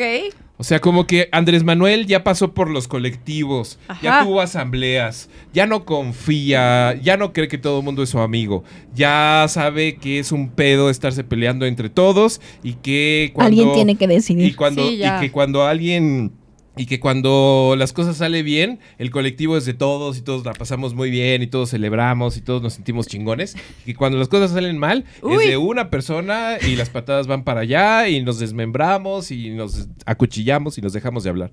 Como que Andrés Manuel ya pasó por esa, ya vio, ya ve de, con recelo a Leseta, ¿no? Y dice, "Ay, no, no, no son tan horizontales como creen, yo ya los conozco, ¿no? Y también ya ve con recelo a eh, otro tipo de colectivos Sí. y dice, sí, sí, primero los pobres, sí, sí, de. Pero, pero Confía ya es- está, está demasiado herido como para decir, yo ya no voy a entrar en ese tipo de discusiones, ¿no? O sea, aquí se van a tomar ciertas decisiones y mis compas son a los que les pago, al ejército. Sí, mis ¿no? compas En cercanos. cambio, Milei sí está en una etapa como de obradorismo temprano en términos de yo confío en la gente. en lo que ellos La quieran. gente, la gente sabrá regularse, el mercado sabrá regularse. eh, hay Tiene que- sentido. Tiene, tiene un chingo de sentido. Esto. Y como que, como que sí hay una noción en el obradorismo en donde se ve que Obrador en algún momento confió. Como que López Obrador en algún momento dijo. Es que la gente va a tomar buenas decisiones por sí misma. Y de repente dijo, no mames, no, son unos incapaces. ¿Que decidiste ¿Dónde está el ejército? Esta banda no sabe tomar decisiones por sí misma. Ya los dejé, no se Eh, pudo. Más bien ayudémoslos. Ayude- Ah. Ayudémoslos a tomar sus propias decisiones. Y volvemos al siglo XVIII a tomar decisiones de todo para el pueblo, pero sin el pueblo, ¿no? Porque no lo to- no, o sea, no es tan chido. Eso, eso ya es. Esa, esa ya eres tú. Un poco. Sí, esa ya eres tú. ¿no? Eh, pero sí es verdad que el, el- la noción de pueblo del obradorismo. Pues es la noción de pueblo del obradorismo. ¿no? Sí. ¿no? Pero en términos de liberales libertarios, eh, lo de mi ley está interesante porque abreva de personajes interesantes. ¿no? Ah. Es decir, sí hay una recuperación de un debate que trató de recuperar Samuel García hace muy poco y Ah, sí. que tal vez se le escapa un poco de la mano porque pues no, no, tiene, no tiene las tablas, pero eh, pues es una discusión que viene de Estados Unidos, de un primer Estados Unidos, eh, en donde un individuo llamado Thomas Jefferson y un, un divi- individuo llamado Alexander Hamilton eh, decidieron armar una la primera guerra de Twitter de la historia. En donde justamente se empezaron a enfrascar en términos de decir qué onda con un banco central, qué onda con eh, qué es la libertad en esta nueva nación, etcétera. Al final, las huestes de Alexander Hamilton o sus herederos fueron los que impusieron más o menos la estructura de lo que ahora entendemos por Estados Unidos, pero el ejercicio de Hamil de, de Thomas Jefferson o lo que él quería pensar alrededor de un gobierno estaba ahí instalado en esta es una tierra de libertad. Esta es una- este- y fue chistoso porque lo que acabó pasando con el señor Jefferson es que la vida misma lo puso un poco en su lugar, ¿no? Eh, y acabó muy decepcionado, muy triste. eh, en la medida en que uno puede ser triste y decepcionado si está rodeado de esclavos y servicios, ¿no? Bueno, le estaban haciendo Ajá. aire Estoy muy triste. y le pasaban Ah. frutos. Tomasa, por favor. Tomasa. Tengo- Tomasa, Tomasa, no. por favor. Tengo calor y estoy triste aquí en mi plantación, ¿no? Eh, pero bueno, eh, eso se transfiere, por ejemplo, a el, el, el mundo argentino, ¿no? En donde justamente hay una discusión entre federalistas y, liber- y liberales en ese momento que eh, está representada sobre todo por un individuo llamado Alberdi. Juan Bautista Alberdi, que es un el redactor de una constitución argentina, de la constitución de 1853, que también está muy imbuida en un movimiento ideológico y artístico de eh, finales del siglo XVIII, principios del XIX, que a lo que estaba más acotado hacia lo liberal en términos de equiparación con el romanticismo, ¿no? en contra de la monarquía y demás, pero estamos hablando de una generación de pensamiento que dijeron, sí, que queremos la independencia argentina, muera la corona española. Y a los 10 años tenían una dictadura, la primera dictadura de América Latina, ¿no? Bueno, no podía saberse. la primera dictadura independiente. Entonces, eso es más o menos el, el camino ideológico que está persiguiendo mi ley. No, Milei. Milei toma muchas figuras del mundo argentino, pero sobre todo de, de la economía universal, ¿no? Pero las dos figuras que está abrazando con una claridad absoluta son Alberdi, Juan Bautista Alberdi. que tiene todas estas... Al- Alberdi hay que entenderlo en términos de que seguro tenía tuberculosis, ¿no? Eh, Bueno, es que era la época. Tocaba el piano como Chopin y... ¿Ah, sí? sí? sí, sí, Y escribía pu- eh, obras de teatro y, Ah, y crónicas de- del interior argentino y demás. Eh, y es justamente como lo dice Gabriela, ¿no? Es de estos individuos que hablan de la defensa de la libertad y del individuo. Y del ¿no? individuo. A, Ok. toda, a toda costa, ¿no? Ahora hay que entenderlo desde la noción de Simón Bolívar, ¿no? No desde, no desde el libertarismo de Milley, ¿no? El otro individuo No, al que no Milley celebrará siempre, aparentemente, es a un primer Menem, ¿no? Ah. eh, al que le otorga casi poderes místicos y maradonianos. Que, eh, qué extrañamente masculino era Menem, ¿no? Estuve viendo fotos de él como de su primer periodo presidencial. Ajá. ¿Qué pedo con esas patillas, menen? Sí, patilla, vello en el No brazo. mames, es como, como que lo ves y dices, ese güey es como el Viagra hecho persona. No, Huele a Sí, testosterona hasta ese, acá. sí, ese güey. Voten por él porque nos garantiza eh, fertilidad en los siguientes 10 años en Argentina. Sí, no, muy espectacular. Ahora, eh, la celebración de Milei alrededor de Benem es, va alrededor un poco de entender el neoliberalismo, la llegada del neoliberalismo y la eh, reconquista de un espacio idílico argentino en términos de rankings mundiales de pues, protagonismos, ¿no? y de salir de una dictadura también, ¿no? O sea, no, de- Es que también. Ujú. eso, eso era lo que está, lo que marcaba Menem. Sí, ¿no?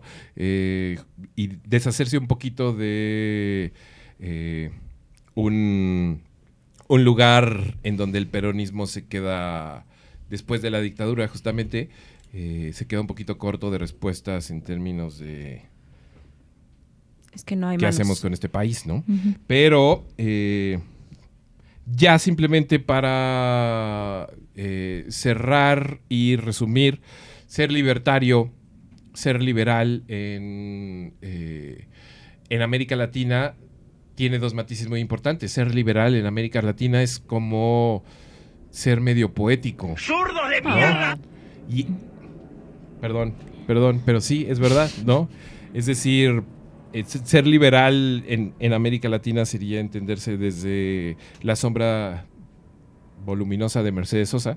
Eh, ser libertario en América Latina, quién sabe qué es. Lo que sí entendemos es que eh, ser libertario en América Latina es ser la representación más gringa de la noción de economía y que esa economía puede de verdad devorar territorios enteros, ¿no?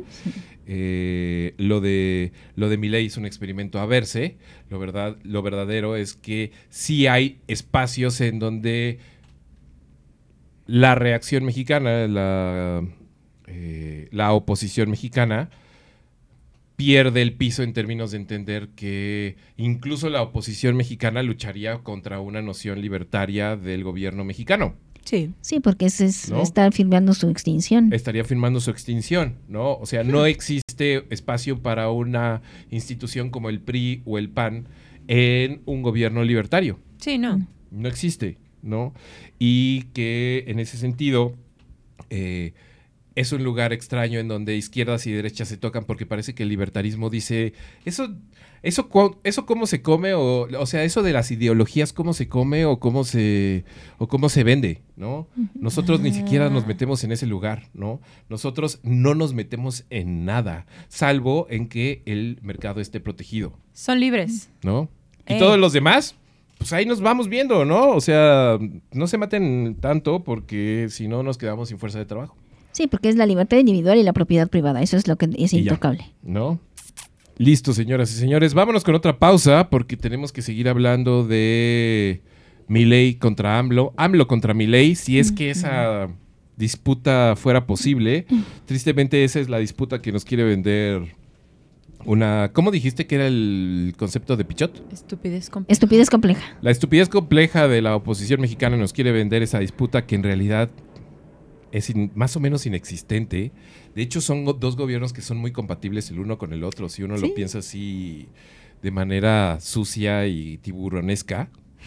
Eh, y nos damos otra pausa para honrar a nuestra bandera. Estos son de nueva cuenta los honores a la bandera, porque amor con amor se paga y honor a quien honor merece. Regresamos después de esta celebración a todos ustedes, Patreons.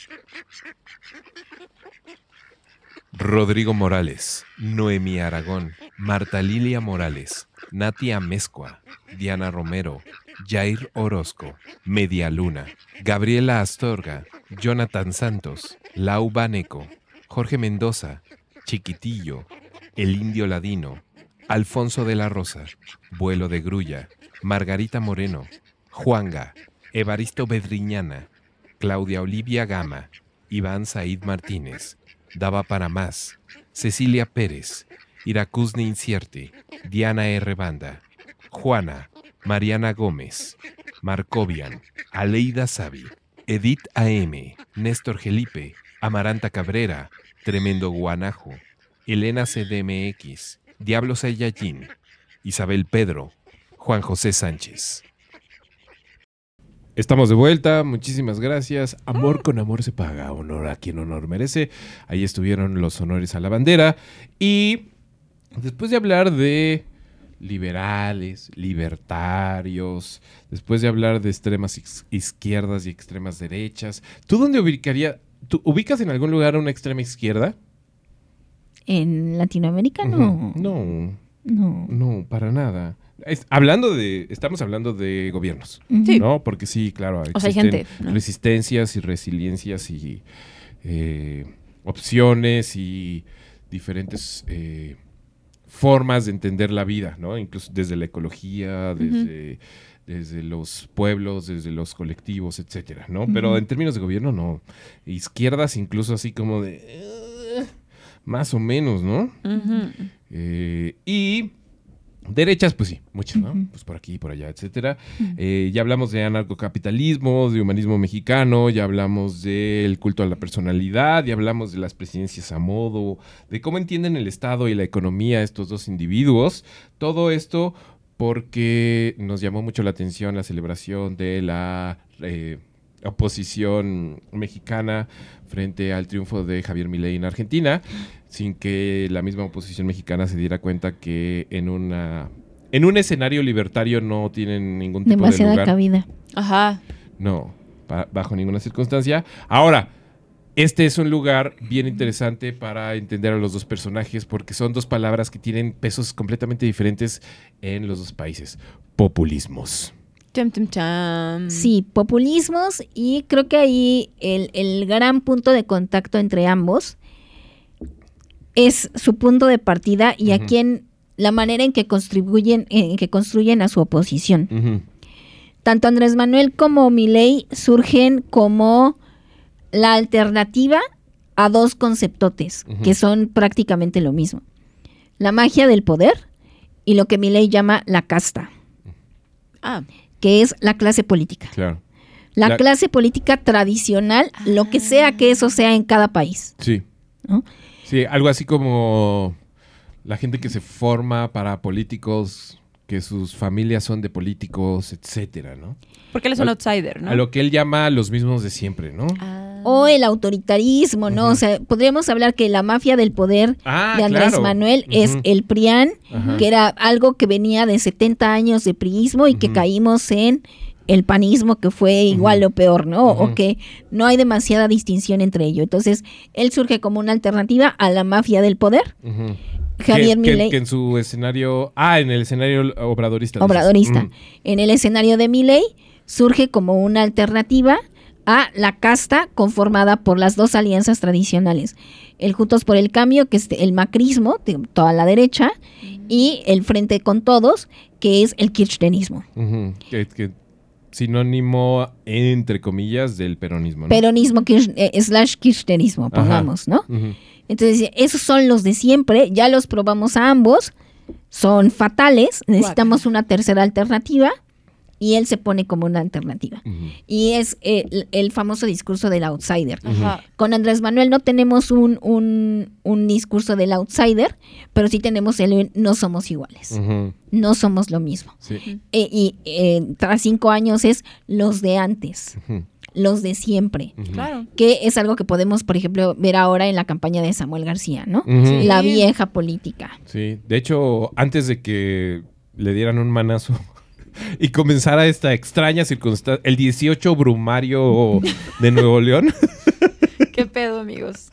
¿Qué pasó? Ay, es que todo, todo lo que tiene que ver con Nuevo León huele a chicharrón también, ¿no? Sí. Pero bueno, el, el humo olía a 18, chicharrón el de 18 la- chichor, chichor, chicha- chicharroniario de Nuevo León eh, justo una de lo que estaba empezando a postular Samuel García era el eh, de nuevo Samuel, ¿no? El nuevo Ah. Samuel, así como fue el nuevo, nuevo Nuevo León, eh, el nuevo Nuevo León, etcétera, todo ese ejercicio. Ajá. El nuevo Samuel, ¿no? Que quién Sí. sabe, ojalá podamos ver lo que va a ser ese Samuel, ¿no? Y a partir de la construcción de esta oposición, de lo, a lo que ellos surgen como alternativa, también está la construcción de yo sí voy a trabajar con la gente, yo sé, yo sí soy uno como tú. Eh, y de establecer medidas en ese sentido, y por eso son llamados populistas, que les generen popularidad entre la gente. O sea, eh, propuestas taquilleras. Entonces es, voy a acabar con la vieja política. Al bajarlo a papel, no tienes cómo. Y es lo que estamos viendo con este inicio de mi ley como presidente proclamado. Es, no más casta política, yo soy la alternativa, no sé qué. Empieza a bajar el gabinete y es pura gente macrista. En- de una u otra manera, el, el señor Javier Milei se lleva la campaña porque el llamado del macrismo fue a votar por él. Por él. sí. ¿no? Ah, bueno, El- claro. Ahí salió el famosísimo meme este de León abrazando un patito, que era como la idea esta de Patricia Bullrich. Eh, dice, acá con mi leoncito, con Ajá. mi, con mi rey Eolo. Eh, vamos por la presidencia otra vez, ¿no? Que es el regreso justamente de algunas de las figuras más importantes del macrismo, que también es el gobierno que puso contra la pared a la economía argentina otra, Otra vez. vez. Ay, ¿no? Argentina. Entonces, sí es, es eh, la distinción de no somos los de siempre, pero sí vamos a chambear con los de siempre. Que le pasa también lo mismo a Morena que se va de boca, ¿no? De nosotros no somos lo mismo, pero volteas y la afiliación de Morena está llena de expristas, expanistas, ex- ¿no? Sí. Es lo que O las alianzas. mi ley por la casta, ¿no? Exacto. O las alianzas también. ¿no? De ideo- y ahí es donde empiezan también los problemas ideológicos que mencionábamos hace un rato, ¿no? De en qué cabeza puede caber que eh, uno dice PRI, PAN, PRD porque son lo mismo, pero si vamos a la alianza de Juntos Haremos Historia o como sea que se están llamando ahora, Morena, Verde, PT y no son, la- no son lo mismo, pero es esquizofrénico, que tampoco es como muy, Sí. eh, No somos muy lo mismo alivianador. porque somos tres. Somos tres En en, uno. uno. En ¿no? uno solo. Como ya saben quién. Y ahora que mencionas el, el- el rey, también ha- hablamos de, en términos populistas, no solamente de culto a la personalidad, de los apodos que tiene cada uno de, de nuestros seres en cuestión, ¿no? Claro. O sea, tenemos por un lado el loco de, de Milei, que es un apodo que lo, lo persigue desde la infancia. O sea, señales hay, ¿eh? pero también tenemos el rey, que se le pone una pareja suya, que es una comedianta, eh, Fátima Flores, que se hizo famosa por imitar a Cristina Fernández de Kirchner. Ah. Le dicen, le, le dice mi rey. Le dicen el No, rey El rey. o el león. Esta, esta comediante que está así como súper operada y que es así como muy, que tiene vibra mucho como de, de programa de medianoche argentino, ¿es ella? Sí. ¿Y ya no es su pareja? Qué loco. Eh, es que no se era entiende su- mucho la no, vida ajá, privada. de y la vida privada. de Sí, no. No estuvo en la en la en la proclamación, pero se supone que todo, desde 2020 es su, su pareja. Y por otro lado acá tenemos el, el, el peje, pero el, su mesías, o sea, ya en términos eh, mesiánicos de Salvador, ¿no? Eh, entonces, re- retomo, eh, son, son políticas taquilleras con la gente. Pero que al final no se sostienen porque la famosa alternativa nunca sucede, no son una alternativa, sino son algo que se desprende, una rama que se desprende pero que ni siquiera termina de caer de, la- de los árboles. Y que no tiende a tener eh, sostenibilidad. ¿no? Exacto.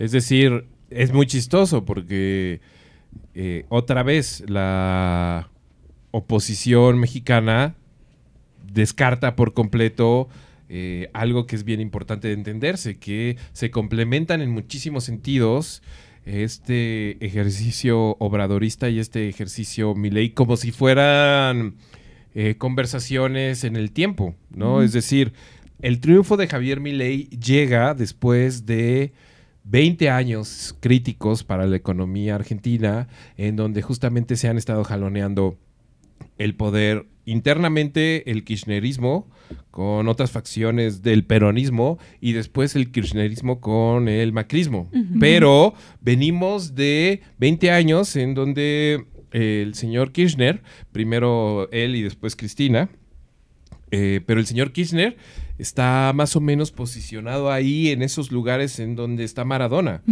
para cierta generación, ¿no? Sí. Es, es un individuo que dice primero los pobres, valentía honesta, eh, programas sociales a destajo. eh, Perón es uno de. es como el modelo del populismo latinoamericano en ese sentido, en términos de. y que es algo que justamente el señor Milley señala constantemente frente a los zurdos de mierda, en términos del dispendio y de la forma irresponsable de manejar una economía que había sido la economía número uno del mundo, etcétera, ¿no? Sí. que es algo, es uno de los argumentos estos medio utópicos, extraños eh, de mi ley, en términos de regresar a Argentina al escenario internacional en 20 años, 30 años. Ah, no, en 30 años ser como Alemania Sí. y el próximo año ya ser el- parte de la discusión internacional, ¿no? En términos de economía y de, y de dineros y de crecimientos y demás, ¿no? Y lo que eh, simplemente le da una fuerza incuestionable a Milei, aparte de pues, su personalidad y su eh, su lugarcito este como comunicador excelente, Sí, es que, sí justamente es, se está enfrentando a una circunstancia que mucho, mucho, mu- que todo mundo puede eh, señalar como de socialismo, eh, que también Que tiene sus matices, muchísimos matices, y que se está enfrentando y que está justamente proponiendo una alternativa para quienes, para un país devastado a muchos niveles, ¿no? Ahora, no está devastado por el kirchnerismo, está devastado porque el mundo fue una devastación y los argentinos, sí es verdad, no están mucho, o sea, les cuesta un chingo de trabajo hacer planes, ¿no? O sea, como que son como la cigarra del planeta, ¿no? Eh, junto a otros muchos, pero, pero sí, no, o sea, no cuajó lo de Fernández, Claro. la tuvo muy difícil y como lo dijo Andrés Manuel López Obrador, presidente de México, zigzagueó, ¿no? Ah, Di- Dribló muchísimo, se sentó a much- No en muchísimas mesas, se sentó en muchísimas, en muchas mesas, no tuvo fortaleza en ciertas conversaciones, tuvo eh, casi hostilidad en otras. Entonces, eh, la llegada de Milei es justamente una respuesta de Argentina de decir esta manga de ladrones, etcétera, ¿no? Ahora, la respuesta de la llegada de López Obrador está más o menos ahí. ¿no? Nada más que la respuesta y la reacción ante un sistema estatizado, eh, poco flexible, ya muy irreal y de poca conexión con su gente, eh, golpeadísimo, violentadísimo, eh, y que está inserto en una guerra, que está en una guerra entre comillas, Sí. pero que podría estar más o menos alcanzando los niveles de violencia de una guerra civil en Medio Oriente, eh, que está empobrecido a muchos niveles y que sí, justamente está enfrentándose a una casta que parece inamovible, ¿no? Y de nuevo, ¿no? Andrés Manuel López Obrador no es un outsider, pero es un forajido, ¿no? Es un rebelde. Es un rono. Sí, ten-. Gran momento.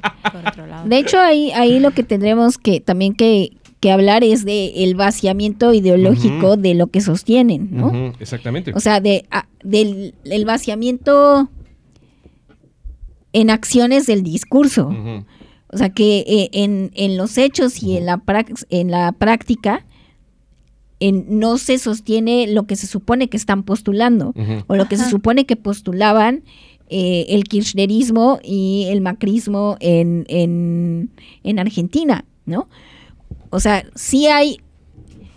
Milei y AMLO se presentan como una alternativa porque hay una genuina desilusión y un genuino fallo ujú, de eh, el status quo. ¿no?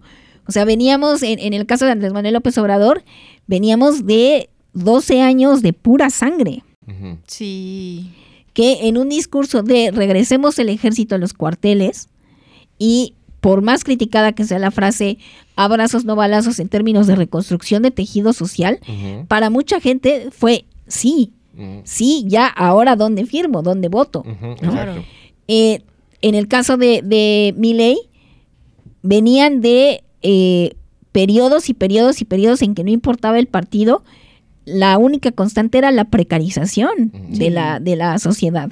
¿no? Sí. Entonces llega alguien y, que, y dice, esta bola de rateros que no saben administrar, vamos a hacer otra cosa. Ahí es donde mucha gente dice, va. O sea, de ya probamos a uno y a otro. No importa que unos digan que nos defienden, nos defienden, nos defienden y otros auténticamente les valemos verga. Eh, en los hechos no hay ninguna respuesta. O sea, uno ve, por ejemplo, las frases, hay, hay un- una página que se llama Chequeando, que hace verificación de datos en Argentina.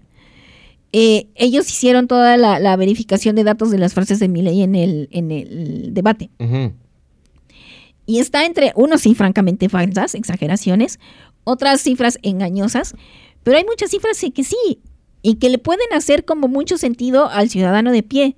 O sea, si alguien dice, ¿por qué vamos a invertir tal millonada en, una, en la educación pública si solamente el 16% de los alumnos argentinos terminan el- la escolaridad básica en tiempo y forma? Ay. Ay. Ay, es que sentí como que to- ahorita todo, toda Argentina hizo. Y tú dices, ajá, pero ojo, ojo ahí, eso es importante. Esa es, un, es una frase populista, Ajá.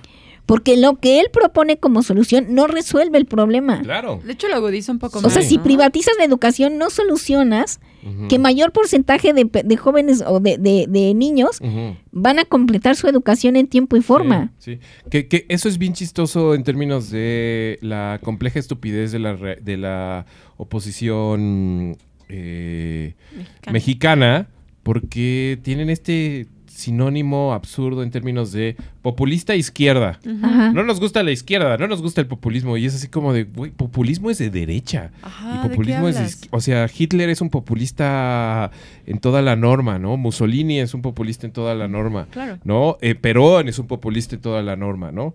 Eh, Lázaro Cárdenas es un populista en toda la norma. López Obrador es un Un populista, populista. ¿no? Pero Milei también es un populista, Ujú. ¿no? Milei sale y dice, justo, ¿no? Argentina, eres mala, no acabas nunca la primaria y te metemos mucha lara, ya no te vamos a dar más dinero.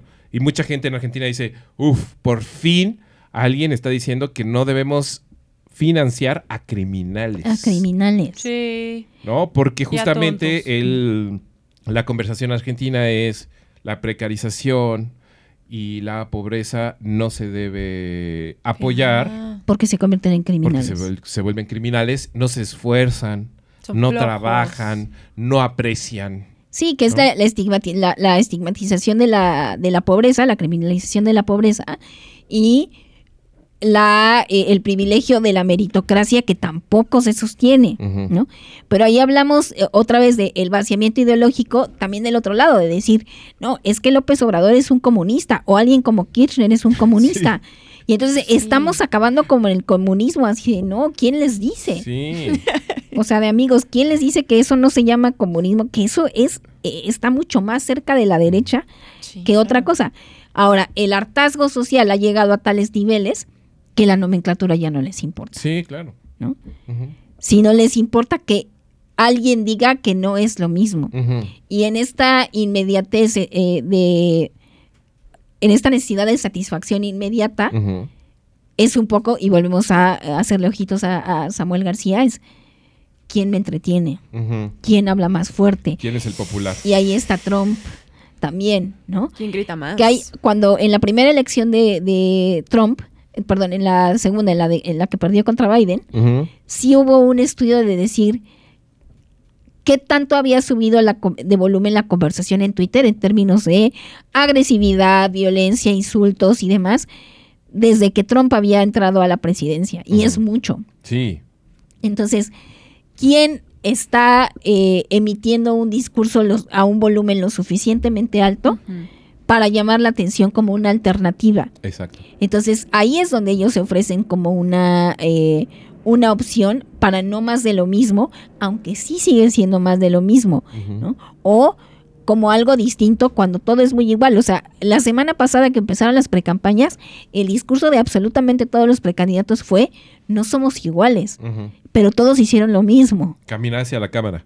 Entonces fue así de, ¿cómo? Diciendo, no ¿Quién no es el iguales". igual aquí? Sí, exacto. Y entonces, en una uniformidad así de grande, que aparezca alguien como Milei, Ujú. que surge de un programa de comedia, aunque él es economista y hacía comentarios sobre economía, y que apodan el loco, y que dicen, aquí vamos a hacer una Bueno. locura, Ya que lo el pones loco, así. el peluca, el rey. la locura, y dice, nosotros lo, lo que este gobierno necesita es una locura, Ujú. sí, sí resulta lógico que el pueblo argentino diga, va, Sí. Va. un momento. Claro. a ver qué sale con este. Sí, sí, porque lo podríamos leer en términos de, ah, es que a los argentinos les encantan los Charles Garcías, les encantan los Maradonas, les encantan los Gardeles, los Borges, etcétera, ¿no? Pero no. O sea, bueno, sí les encantan, claro. Claro. Pero lo que sí hay que entender es que sí tienen todo el derecho de decir los argentinos, puta. Ni entiendo qué está diciendo este. O sea, ¿qué quiere decir eso de la dolarización? No me importa, no Da puedo, igual. no tengo para llegar a final del mes. ¿Por qué? Porque la inflación tiene unos niveles que, que Venezuela dice bienvenida al club. Y si alguien me dice, si tú trabajas más, vas a Ajá. tener más, dices, a huevo. ¿no? Y el señor, este tristísimo ejemplo, pero también medio elocuente y también medio bonito, de que dice, es que cuando yo gane en dólares voy a poder comprar este café. En realidad lo que está diciendo es, mi trabajo va a valer lo que Algo. mi trabajo Ajá. vale. ¿no? Y alguien lo está viendo, alguien me está diciendo a mí desde una pantalla y me está gritando, ¡Viva la libertad, carajo! Y demás.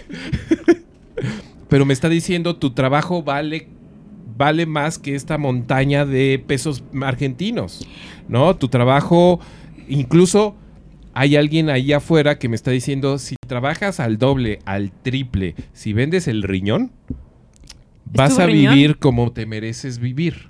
Y que es también la eliminación de los contextos y el culto a la popularidad y al individuo. Que sin importar si es de derechas o de izquierdas o llamado comunismo, socialismo o llamándole ultraderecha. Sí, es el que Pero es la noción de tu destino depende de ti y solo de ti. Y si tú te esfuerzas vas a salir adelante y si tú lo haces, el contexto no existe, el sistema no existe. Eso que alimenta que la gente no se organice. Claro, Claro. ¿no? Y lo que está haciendo López Obrador es justamente garantizar que la gente no se No organice. se organice. ¿No? Porque lo que hace López Obrador es decir, ¿para qué te vas a organizar si ya yo te organicé? Hay un pueblo bueno O que Yo sea, te te va a organizar. defiendo. Ya llegamos a la presidencia. Calma. ¿Para qué te vas a organizar? ¿Para qué te vas a defender si no hay nada de qué defenderse? La cosa ya Mm. cambió. La cosa ya cambió. Somos ya otros. somos otros. O no somos los mismos. Ya está el pueblo bueno. Ya está la Guardia Nacional. Ya están. Ya cambiaron las conciencias. ya cambiaron las conciencias. Ya llegaron los pobres. No hay corrupción, etcétera. Y es una avalancha de discurso juguetón, para no decir mentiroso, en términos de decir justamente lo que estamos viendo en México es lo que podríamos estar viendo en Argentina en un tiempo. Es decir, la reducción del Estado, no en términos del Estado mismo, sino la reducción a una sola persona. Sí. ¿no? Sí. La reducción del Estado mexicano en términos de decir el Estado mexicano es una persona, ¿no? Y se llama Andrés Manuel López Obrador, ¿no? Y, el, y en mi ley lo que podríamos ver es la reducción del Estado, no a un modelo que se pueda replicar, porque el modelo de que sea que vaya a imponer mi ley o que vaya a llevar mi ley, vas a depender exclusivamente de mi ley. Sí, y que es, o sea, en Argentina lo que estamos lo que se propone que haya es una, una política del yo, Ujú. o de yo por mí, yo veo por mí. En México lo que estamos viviendo es una política de un yo, ujú. el de Andrés Manuel. Sí. ¿no? Y es el y es el individuo y es la y es el yo que dice ellos sí, ellos no. Y también ahí es donde vemos qué tan, la discusión de qué tan democrática es uno u otro, ¿no? Hay, o sea, decíamos, la democracia entendida como, ¿no? ¿O. ¿Qué estamos Ya. buscando? Estamos buscando una democracia que diga, eh, se hacen las elecciones respecto al voto popular, no hubo fraude, no hubo nada, es legal, o si estamos hablando de una democracia participativa y en qué tan, qué tan posible y qué tan libre, para volver al término, ujú, eres para participar o no de la fiesta de la democracia. De la fiesta de la democracia. Tenemos unos comentarios en Patreon, me parece. Eh, échenmelos por ahí. Mi querido. ¿Quién, quién, quién se echaba los Patreons? ¿El maestro? El- ahorita lo va a hacer Ahí el está. señor Fray Fernando. Es de Media Luna. Ajá. Dice, hola queridos, qué gusto verlos. Acá muy atenta escuchando cómo los extremos se tocan y al final hasta se complementan. Abrazotes. Mi querida Medialuna, eres grande, Oli. eres gigante, eres monumental. Ojo, es que volvemos, no, nunca han sido extremos. Mm, mm. Ajá. Nunca, esa es la cosa, nunca han sido extremos. Milei no es de ultraderecha, AMLO no es de extrema izquierda. Para nada. Los dos están en un centro muy mediocre. Y, el, y, y su, lu- y su lugar ideológico es el lugar que, en el que se despertaron esa mañana. ¿eh? Ajá. También. ¿No? Es decir, sí, tal cual, es, es, es un poquito jugoso hablar de izquierdas y derechas actualmente, porque ya no existen tal cual, ¿no? Ni siquiera el EZ es una, una organización de izquierdas, ¿no? El EZ se responde a sí mismo y no le interesa nada más que el sí mismo, ¿no? Incluso podría pensarse como un ejercicio ultra mega libertario Claro. eh, territorial, ¿no? Eh, el concepto izquierda y derecha funciona para los medios de comunicación, Sí. ¿no? Para entender quiénes son, Para ¿no? decir O qué, o por qué son buenos o por qué son malos, ¿no? Ajá. Pero, Para poner villanos. pero sí, justo, y ¿no? héroes. Y, y la polarización está en quién controla los mensajes. Ahí Ajá. sí. Sí, ¿no? ¿no? De, de- se oye el que habla más fuerte y el que controla eh, la- las primeras planas. El que le pone horario. ¿Tenemos otro comentario? Listo. Pues rumbo a la despedida de este bonito programa. Tenemos un poquito de morbo. Tenemos un poquito de chismecito. ¿Sí? ¿Sí, no? Sí. Sí, claro. Eh, tenemos un poquito de detalle jocosón. Como por ejemplo, ¿sabía usted que Javier Milei fue parte de una organización rock and rollera llamada Everest Sí. Y tocaban covers. de los Rolling Stones? Banda, banda homenaje a los Rolling Stones. Ajá. Sí. tocaban en bares seguramente, ¿no? Sí, claro. Sí, sí. Uno, un, un, un sensual adolescente, ¿eh? El señor Javier Milei. No sé, mi ley está en ese, en ese rango de está guapo, solo es güero y solo es güero. Se me hace bien feo. Ajá. A mí me da una vibra como de Rod Stewart juvenil. No. No, se me hace feo. Así. ¿Qué otro, ¿Qué otro momentito de morbo nos quieres compartir, Gaby? Eh, ¿De mi ley? Ujú. O de los libertarios, claro, porque es, es una es un zoológico de individuos divertidísimos. Bueno, mi ley es un partidario del amor libre. Ajá. Es, eh, ha confesado que ha participado varias veces de tríos. Es- está en contra de la educación sexual, eso Sin sí. embargo. Pero es maestro tántrico. Maestro táctico. Eso. que él lo define como ser capaz de no eyacular en tres meses. Ahí está. ¡No eyacules, carajo! Ajá. Es que, o sea, si alguien te está gritando así. Es que soy malísimo con los acentos, pero traté. Traté. Sí, falta ahí la, la inflexión. Sí. Argentina. Zurdo de mierda. mierda, eyacula, carajo. No, no, eyacula. No, ah, bueno, ah, que sí. no, Ah, que o no. hasta Ah, que no, ya hayan pasado los tres Eyaculador, meses. carajo, porque te odia, ¿no? ¿Zurdo? Zurdo de mierda, eyaculador, carajo. Eyaculada. Eh, tiene una relación muy intensa con su hermana. Su hermana. mucho, ¿no? Eh, de hecho, él, él dice que Ella es la eh, jefa. ella es la jefa. Que así como, ¿cómo se llama el, el hermano de Moisés? No me acuerdo. Eh, Ay. No, No, no es no es Ramsés. Caín, no, no. No bueno, es- él establece un, una- un paralelismo bíblico. Ajá. Dice, el Moisés, José es como el compa de Moisés cuando están caminando. no, no, no, pero su hermano, hermano. ¿Su hermano, hermano? No, no O sea, el hermano de Moisés, A ver, échale un ojo. dice, el chido era el hermano de Moisés, Ajá. era, él era la cabeza, ¿No es pero, Josué? pero no era tan chido comunicador. Ah. Y entonces le dijo Moisés, por la banda, ¿no? Muy. Y entonces vete, a Moisés- hablar al, vete, vete al cerro. Veo Dios que le- está incendiándose. Dios Sus le hermanos dijo- de. Mo- de Moisés son Aarón y Miriam. Aarón. Aarón. Entonces, Aarón era el chido, ujú. pero no era tan buen comunicador. Entonces Dios le dijo, Moisés, échale la mano a tu hermano Ajá. y más bien comunícaselo al pueblo, ¿no? Milei dice, la cabeza es Karina, pero Karina es muy tímida, no es tan buena comunicadora. Yo también soy tímido, pero me puedo desenvolver. Y entonces, en realidad, las ideas que yo estoy postulando son las ideas de Karina. Ah, Ahí está. Por otro lado, en la infancia de Miley resulta que la extrovertida, platicadora y juguetona era Era ella. Karina y él era un niño muy tímido. Destacadísimo futbolista infantil, por cierto. Portero. Y alejadísimo, casi en guerra con sus padres. Sí. No se lleva nada con ellos. Cero. Nada. Los odia. Y es súper explícito en términos de decir, no hablo con mis padres por diferencias políticas. Le Así, dice en- progenitor a su papá. O sea, Le dice progenitor y es Ajá. están muertos para mí. Sí, su madre es ama de casa o fue... Están vivos. Sí, ahí Están vivos, nada más. Están Los odia. desheredados por su hijo, eh, rechazados absolutamente. Su padre fue conductor de camiones muchos años de su vida, Sí. ¿no? Y en realidad con la que mantiene la, su única relación muy estrecha Ujú. Es con su hermana y con sus perros. A lo largo del tiempo. a lo largo del tiempo. ¿no? Ni siquiera con sus parejas. Se le conocen dos parejas, ambas del showbiz. Una cantante, no me acuerdo cómo se llama, y la, la que parece que sigue siendo, que es la, la comediante, una actriz y comediante.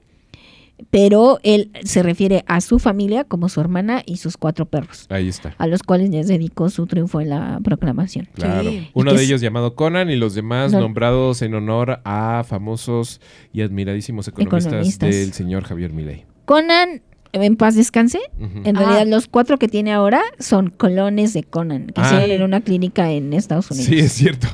Detalle de los perros. O el perro multiplicado. Ahora, decían que el señor Javier Milei dejaba siempre dos lugares eh, desocupados en todos sus eventos, Sí, porque cierto. ahí se sentaban los fantasmas de sus perros. Los perros. Eso es verdad.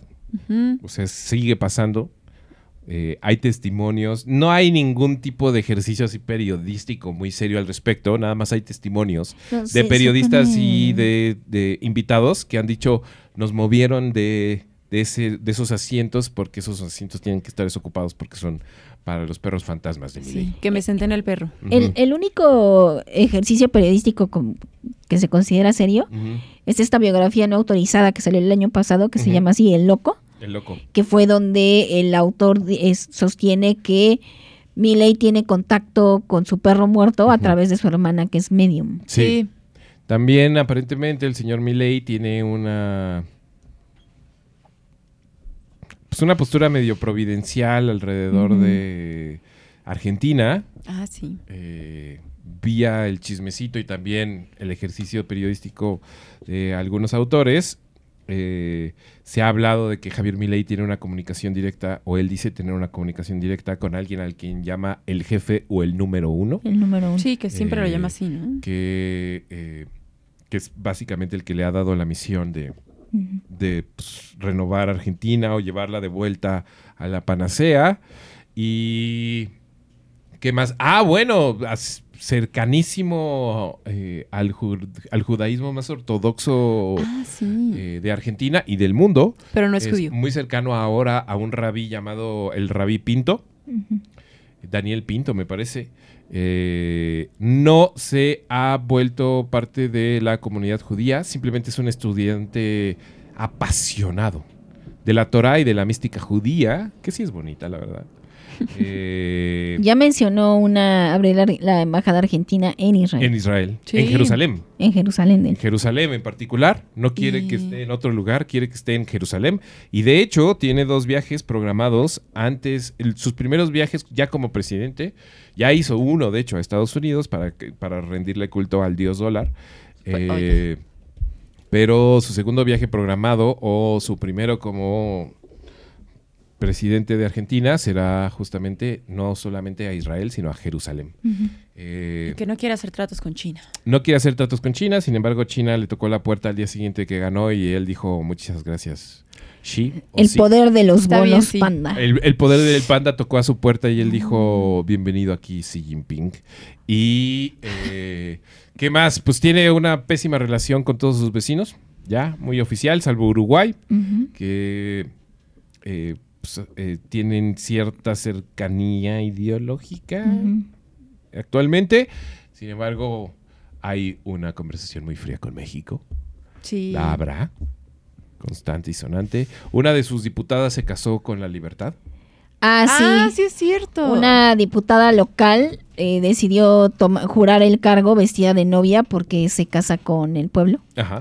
Oye, Se Hermosísimo. casó con el pueblo eh, del partido de, de Milei. ujú. Y digo, vamos a estar viendo este, este anecdotario. Sí, efectivamente no se lleva muy bien con sus vecinos. Aunque sus vecinos, por ejemplo, Brasil, eh, fueron como muy respetuosos en términos de la elección fue popular, la elección fue legítima. Este, pues, mucha suerte al pueblo argentino, mucha suerte al presidente electo. Tanto Chile como Brasil, que habían sido muy enfáticos de no, mi ley, no. Al momento dijeron, el pueblo, dijeron, el pueblo ha hablado. Eso es lo que eligieron. Allá ustedes, les dijeron, pero en portugués es allá ustedes. Entonces, Sí, ¿no? Eh, las referencias y los y las cercanías, las similitudes, pues se han desbordado. Se habla de pues esta extraña Liga de Justicia Libertaria encabezada por Donald Trump, en donde han participado Bolsonaro, Milei ahora, Bukele. Bukele, Bukele. etcétera, etcétera, etcétera, ¿no? Pero bueno, decimos adiós, decimos muchísimas gracias. ¿Qué concluimos? Pues que son muy diferentes, pero no son tan diferentes, ¿no? Y son y están en lugares completamente eh, lejanos, pero también son muy parecidos. ¿no? Son como dos cabezas de la hidra, ¿no? Son dos cabezas de una misma hidra, son, sí, justamente, ¿no? Son, eh, son dos cabezas de la misma hidra, Milei, Andrés Manuel López, Javier Milei, Andrés Manuel López Obrador. Sí hay conversaciones que no pueden tener el uno con el otro, pero también hay conversaciones en las que se pueden entender cabalmente. Y una de las conversaciones más increíbles es que justamente los dos se están enfrentando ante oposiciones completamente negligentes, estúpidas y eh, mínimas, e intelectualmente hablando, que les están abriendo las puertas constantemente y que no se dan cuenta que en un escenario, hablando en específico de la eh, de la oposición mexicana, en un escenario en donde un individuo como Javier Milei pudiera ganar, ellos no tendrían ningún tipo de espacio. pues sí. Sí, no, habría diálogo. Ni sus ideas, si es que tienen ideas, ni su ejemplo de país, Sí, no. ni su ni sus propuestas tendrían ningún tipo de espacio en un escenario en donde un Milei llegara a México. Eh, es que es un escenario en estos momentos muy irreal y que esta gente que es ignorante y absurda y peligrosamente tonta eh, está tratando de comparar en términos de tenemos que sacar a la cuarta, cuarta transformación de Palacio Nacional. ¿no? Sí, y que no, no va a ser, no va a llegar un Milei porque tenemos una versión extraña de, de un Milei. ¿no? O sea, no necesitamos que llegue porque estamos viviendo un, un, eh, universo paralelo. ¿No? Tenemos aquí a un Milei Bizarro o en Argentina ahora tienen a un AMLO López. Obrador Bizarro, ¿no? Pero son infinitamente más parecidos que diferentes, Sí. Así es. ¿no? Nos vamos, muchísimas gracias, muchísimas gracias, muchísimas gracias a todos nuestros Patreons, muchas gracias y también a toda la gente que nos escucha en Spotify, Google Podcast, Amazon Music, iHeartRadio y YouTube. Este es un gran momento para suscribirse y muchas gracias por su atención. Nos despedimos con este momento audiovisual eh, en donde López Obrador y Javier Milei entablan un diálogo de excelencias, Sí. de excelencia y de excelencias. Otro y- punto de contacto. Los dos ah, son gran materia de meme. Sí, Ay, son sí. memes humamo- humanos, pues, son grandes comunicadores los Meme dos, caminando. ¿no? Eh, otro detalle interesante de, de su eh, ¿Similitud? de su ancla en la comunicación, Javier Milei, mientras fue diputado, eh, recordemos que sí, tal cual, Javier Milei tiene ocho años en la vida de los argentinos, Sí. eh, tres como representante, como Sí, diputado. sí. Ah, Pero Javier Milei hizo una cosa bien chistosa. Empezó a dar clases de economía en plazas públicas Ah, cuando era diputado para, para que la gente entendiera qué quería decir con esto del Banco Central. Y dio clases, seminarios de economía. La economía según Javier Milei, ¿no? ya. Y también estuvo eh, rifando su salario y te podías meter en una aplicación y como su idea es que los impuestos son un robo y una agresión Y a tu secuestro. libertad Ajá. y un secuestro, entonces él devolvía su, el dinero a quien se lo pudiera ganar en esa entrega, Rifa. en esa rifa, ¿no? Oh. Pero bueno, comunicadores. Y hablando de comunicadores, les entregamos un pequeño instante de comunicación entre dos titanes latinoamericanos, Andrés Manuel López Obrador y Javier Milei. Muchísimas gracias a toda la gente que se conectó, que saludó y que levantó la mano. Y muchísimas gracias a toda la gente que llegó hasta este momento en el video. Esto es Honores a la Bandera. Y muchas gracias, Gaby. Muchas gracias, Avi. Gracias, a la gracias. producción. Gracias a Fray Fernando, al Hermoso, acá, a Andy y al Vikingo. Muchísimas gracias. Y sobre todo, gracias a usted, Bandera, y a la gente del Patreon. prepárate porque la vas a pasar mal. Porque te voy a pegar un baile morboso. No vas a saber ni dónde estás parado. Y te digo, vas a perder toda la autoridad que te queda. Nada de las drogas. Hay que macanear. ¿eh? ¡Zurdos, hijos de puta, tiemblen! ¡La libertad avanza! ¡Viva la libertad, carajo! Aquí tengo el censo económico de 2014. Voy a cuidar mi- la inversión, mi cartera porque la inversión como capital fijo mucho. se desplomó.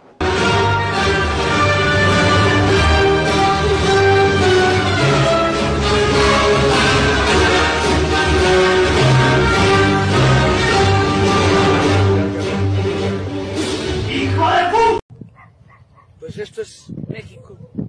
Eh, riqueza natural, riqueza cultural. Como México no hay dos. A un infierno, pero bajo sabana. Te está portando mal, será castigada. Te encerraré en el cuarto hasta la madrugada. Cuando sale la luna.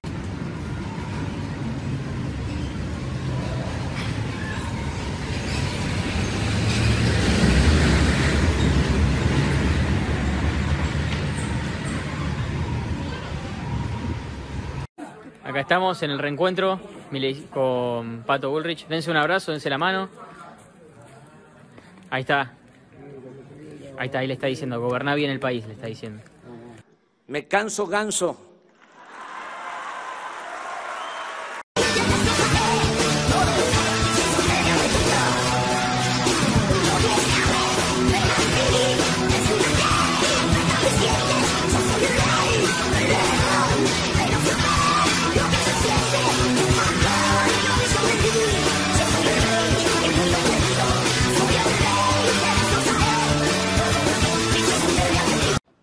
Ricky Riquín.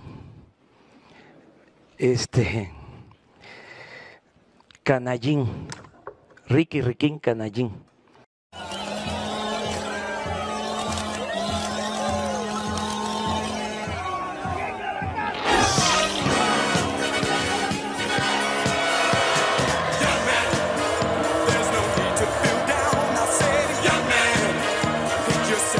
Faltó también decirles que ayer fui.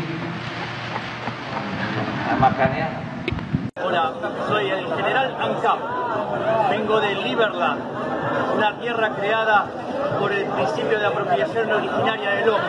Una tierra de 7 kilómetros cuadrados entre Croacia y Serbia. Un país donde no se pagan impuestos. Un país donde se defienden las libertades individuales. Donde se cree en el individuo. ¿sí? Y no hay lugar para colectivistas hijos de que no quieren cagar la vida. Así que mi misión es cagar a patadas en el culo a keynesianos y colectivistas hijos de p que no quieren cagar la vida. Vamos por una sociedad libre, vamos por el orden espontáneo, vamos por los valores de la libertad. ¡Viva la libertad, carajo! al señor López. Ahí nos vemos. Hasta luego. Adiós. ¡Viva